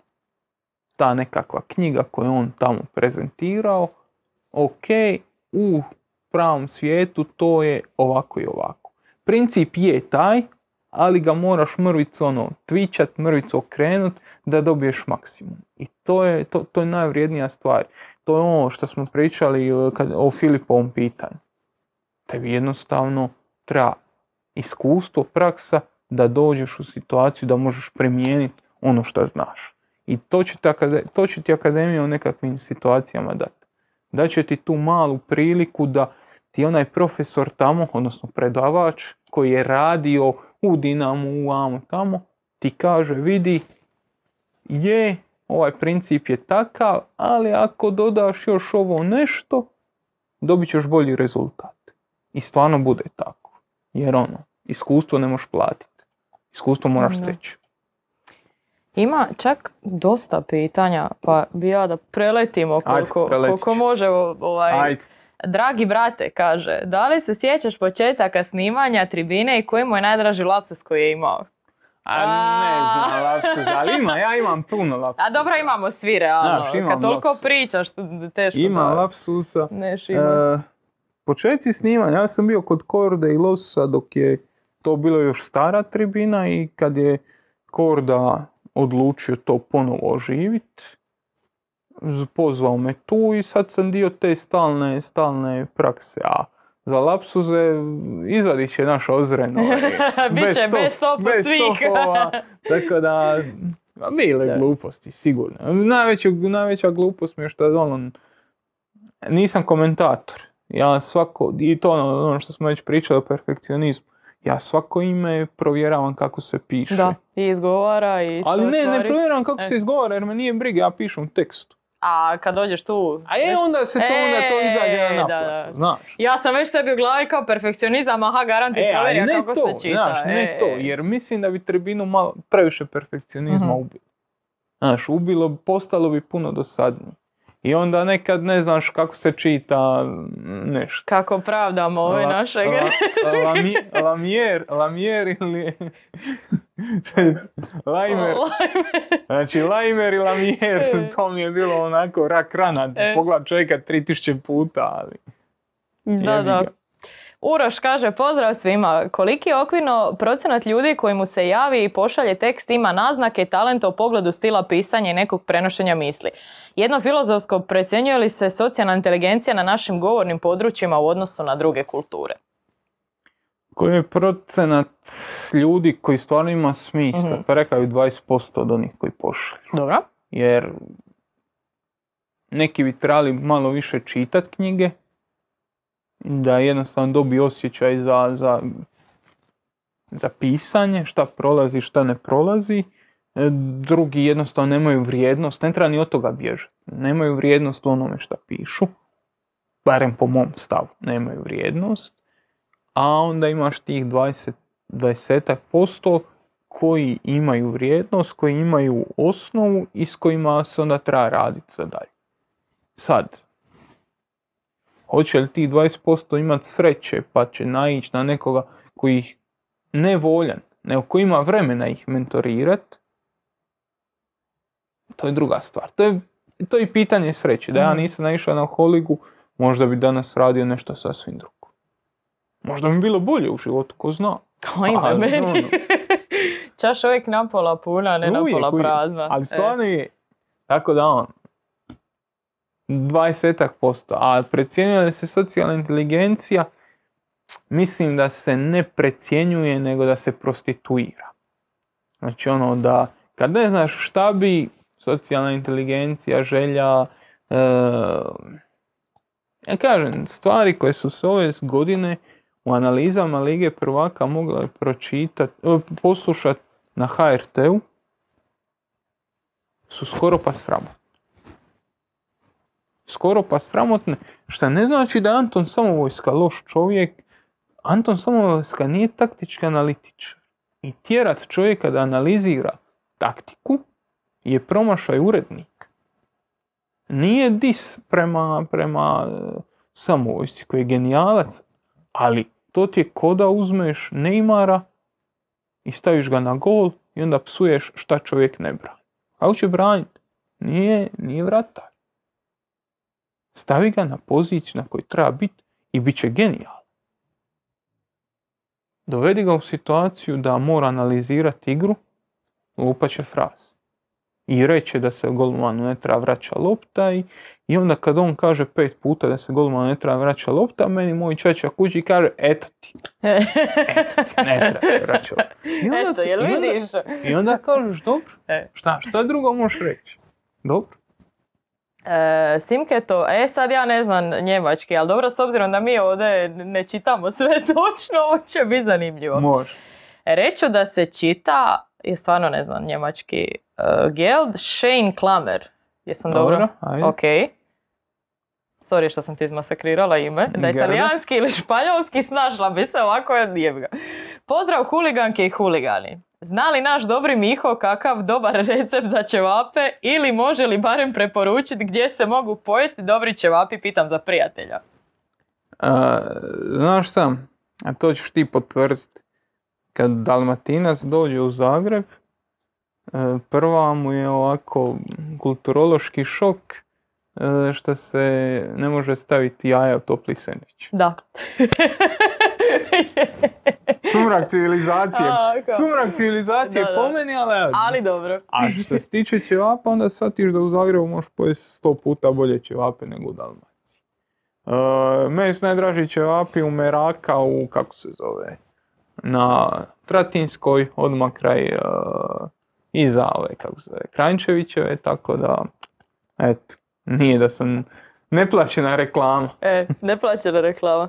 Idemo dalje. Kada bi ga neki poznati voditelj jednog renomiranog podcasta e, u vidno polualkoholiziranom stanju i ja zamolili 500 h- kuna do prvog, kojem bi radio letio, ovo pitam za voditelja. Evo, već je prvi, Evo, znači, I ono- pozdrav starim huliganskim pozdravom Slaven Belupo, ale, ole, ole. Eto. Sad smo cijelo ovaj e, pitanje. Dobro, i hoć- hoćeš odgovoriti prvi? Rale, rale naš. Rale, dobro. Ipak rale, rale. Bordo čak šire. Pozdrav. Koliko futbal menadžer vještine pomažu pri stjecanju trenerske licence? Pa, to mi ljudi ne vjeruju, ali ja sam jako malo igrao futbal menadžer. Mhm. Baš jako. Prva igra je, je prva igra meni u životu koju sam ja na svom kompjuteru bila onaj uh, Championship Manager 0102. Ali onda ja to, bio sam premal, nisam kužio engleski toliko, mi smo, kad smo mi u petom razredu počeli učiti engleski. Ne, To- šta nije od engleske od... To je mlade generacije. Aha, okej, okej, okej. Dobro. mi malo stariji, tako pojma. Što ti si čega ne sjećaš? Ja i Korda u petom razredu, u četvrtom E. zapravo, u četvrtom. Marta Simonić u četvrtom razredu počela učiti. A znaš, nek, znaš iz vrtića što imaš znat. Ali e, stvari za futbal menadžer si ipak treba znat neke, znaš, nisi mogao low offer nisi mogao baš skužiti. Onda mi je to bilo dosadno Mm. u početku. Tamo neki čepići jesu bili, ali nisam kužio sve. I onda kasnije kad sam naučio mi više nije bilo zanimljivo. Zanimljive su bile neke druge stvari. Tako da, ono, prilično malo sam, a recimo kad sam otišao na faks, u srednjoj nešto, nešto, ali dok sam otišao na faks uopće nisam igrao menadžer. Znači nikad. To znači već 12 godina Ali ja sam ekstrem, ono. ja stvarno nis- nisam relevantna, ovaj, statistički relevantan uzorak. Mm. Mislim da je menadžer vrhunski napravljena igrica, da je, da daje taj nekakav aspekt razumijevanja koji je ono, meni samo život odveo nekako u drugom smjeru, ali, ali mislim da je to super igrica za, za, za razumijevanje nogometa. I mislim da, ček samo sekundu, ima još jedno pitanje, je li je? Je. Nikola Papilon Malavražić. Veliki pozdrav iz Beograda, prvo prelepo i šarmantnoj Leji koja je ulepšao ovaj divni sportski podcast Mihi, Josipu, Vladi, Joži i svima koji su u ovom projektu koji nas uveseljava. E, Fali Zizi, e, jel je? Je, dobro, ali prenijet svima pozdrave, hvala puno. Htio bih samo da se zahvalim Josipu i Mihi koji su moje poklone dresove prikazali uživo u emisiji, čak ste jedan od njih i stavili na svoj zid i to je za sav respekt. E, dobro sad, ovaj, kako se zove, nećemo, drugi dio je malo, ne- nemojte se ljutiti, ali nećemo sad, e, sad će ljudi pitati šta je drugi dio, ali dobro, u principu, e, zahvala šta smo stavili dresove, odnosno šta su... Dobro, samo zanemari ime. Aha, ok. Dobro, neko nije e, pokaza dresove koji su se poslali i tako da nećemo sad e, negativu. Dobro, da vidimo dalje. Da, ne, nije mislio ništa loše i napisao je to samo ovaj, u ostatku. Oprostite na ovome i želim vam sve najbolje u vašem radu kojeg pratim već šest godina. Očekujte još sportskih poklona od mene jer vi to zaslužujete. Hvala puno još jednom u ime cijele ekipe. Mislila sam da je bilo neko pitanje, ali ovaj, to je to.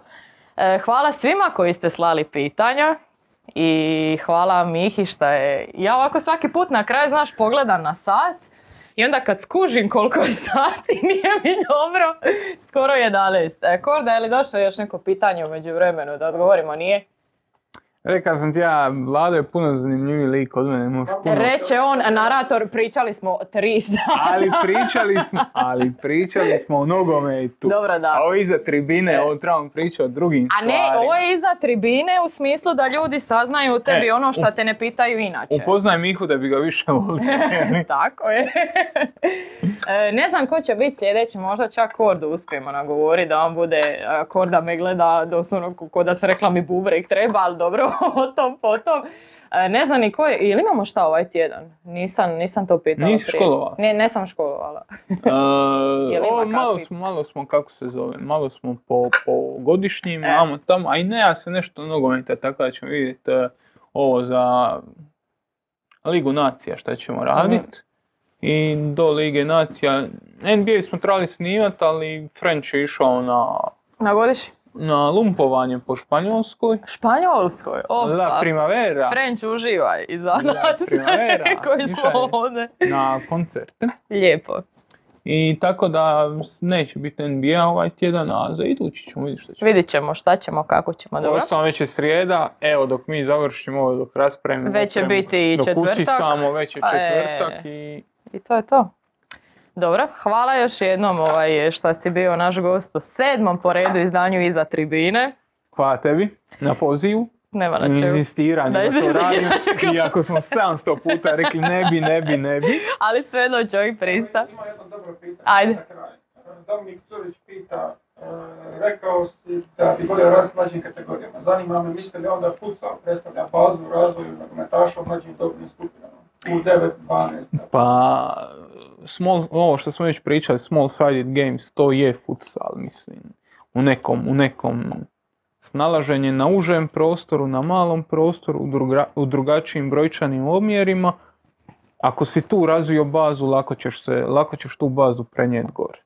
Tako da, da. Ukratko, da. To je to. Odjavljujemo se. Hvala svima koji su nas pratili. Još jednom hvala svima koji su slali pitanja. i da možemo šta duže Mihu maltretirati. Dobro, aj. Ma mi smo maltretirali ljude, to, to A je nismo, pa ali da- bi mene začudilo, baš rekli ste da je bilo samo dva, tri pitanja, a dosta pitanja je bilo. I još sam na, na kraju nam se ljudi, e, to jest jedan od patrona lipo zahvalio. Da, eto. Jel vidiš? Viš. To je to. E, mašimo kameri. E, Kojoj? je. Ćao.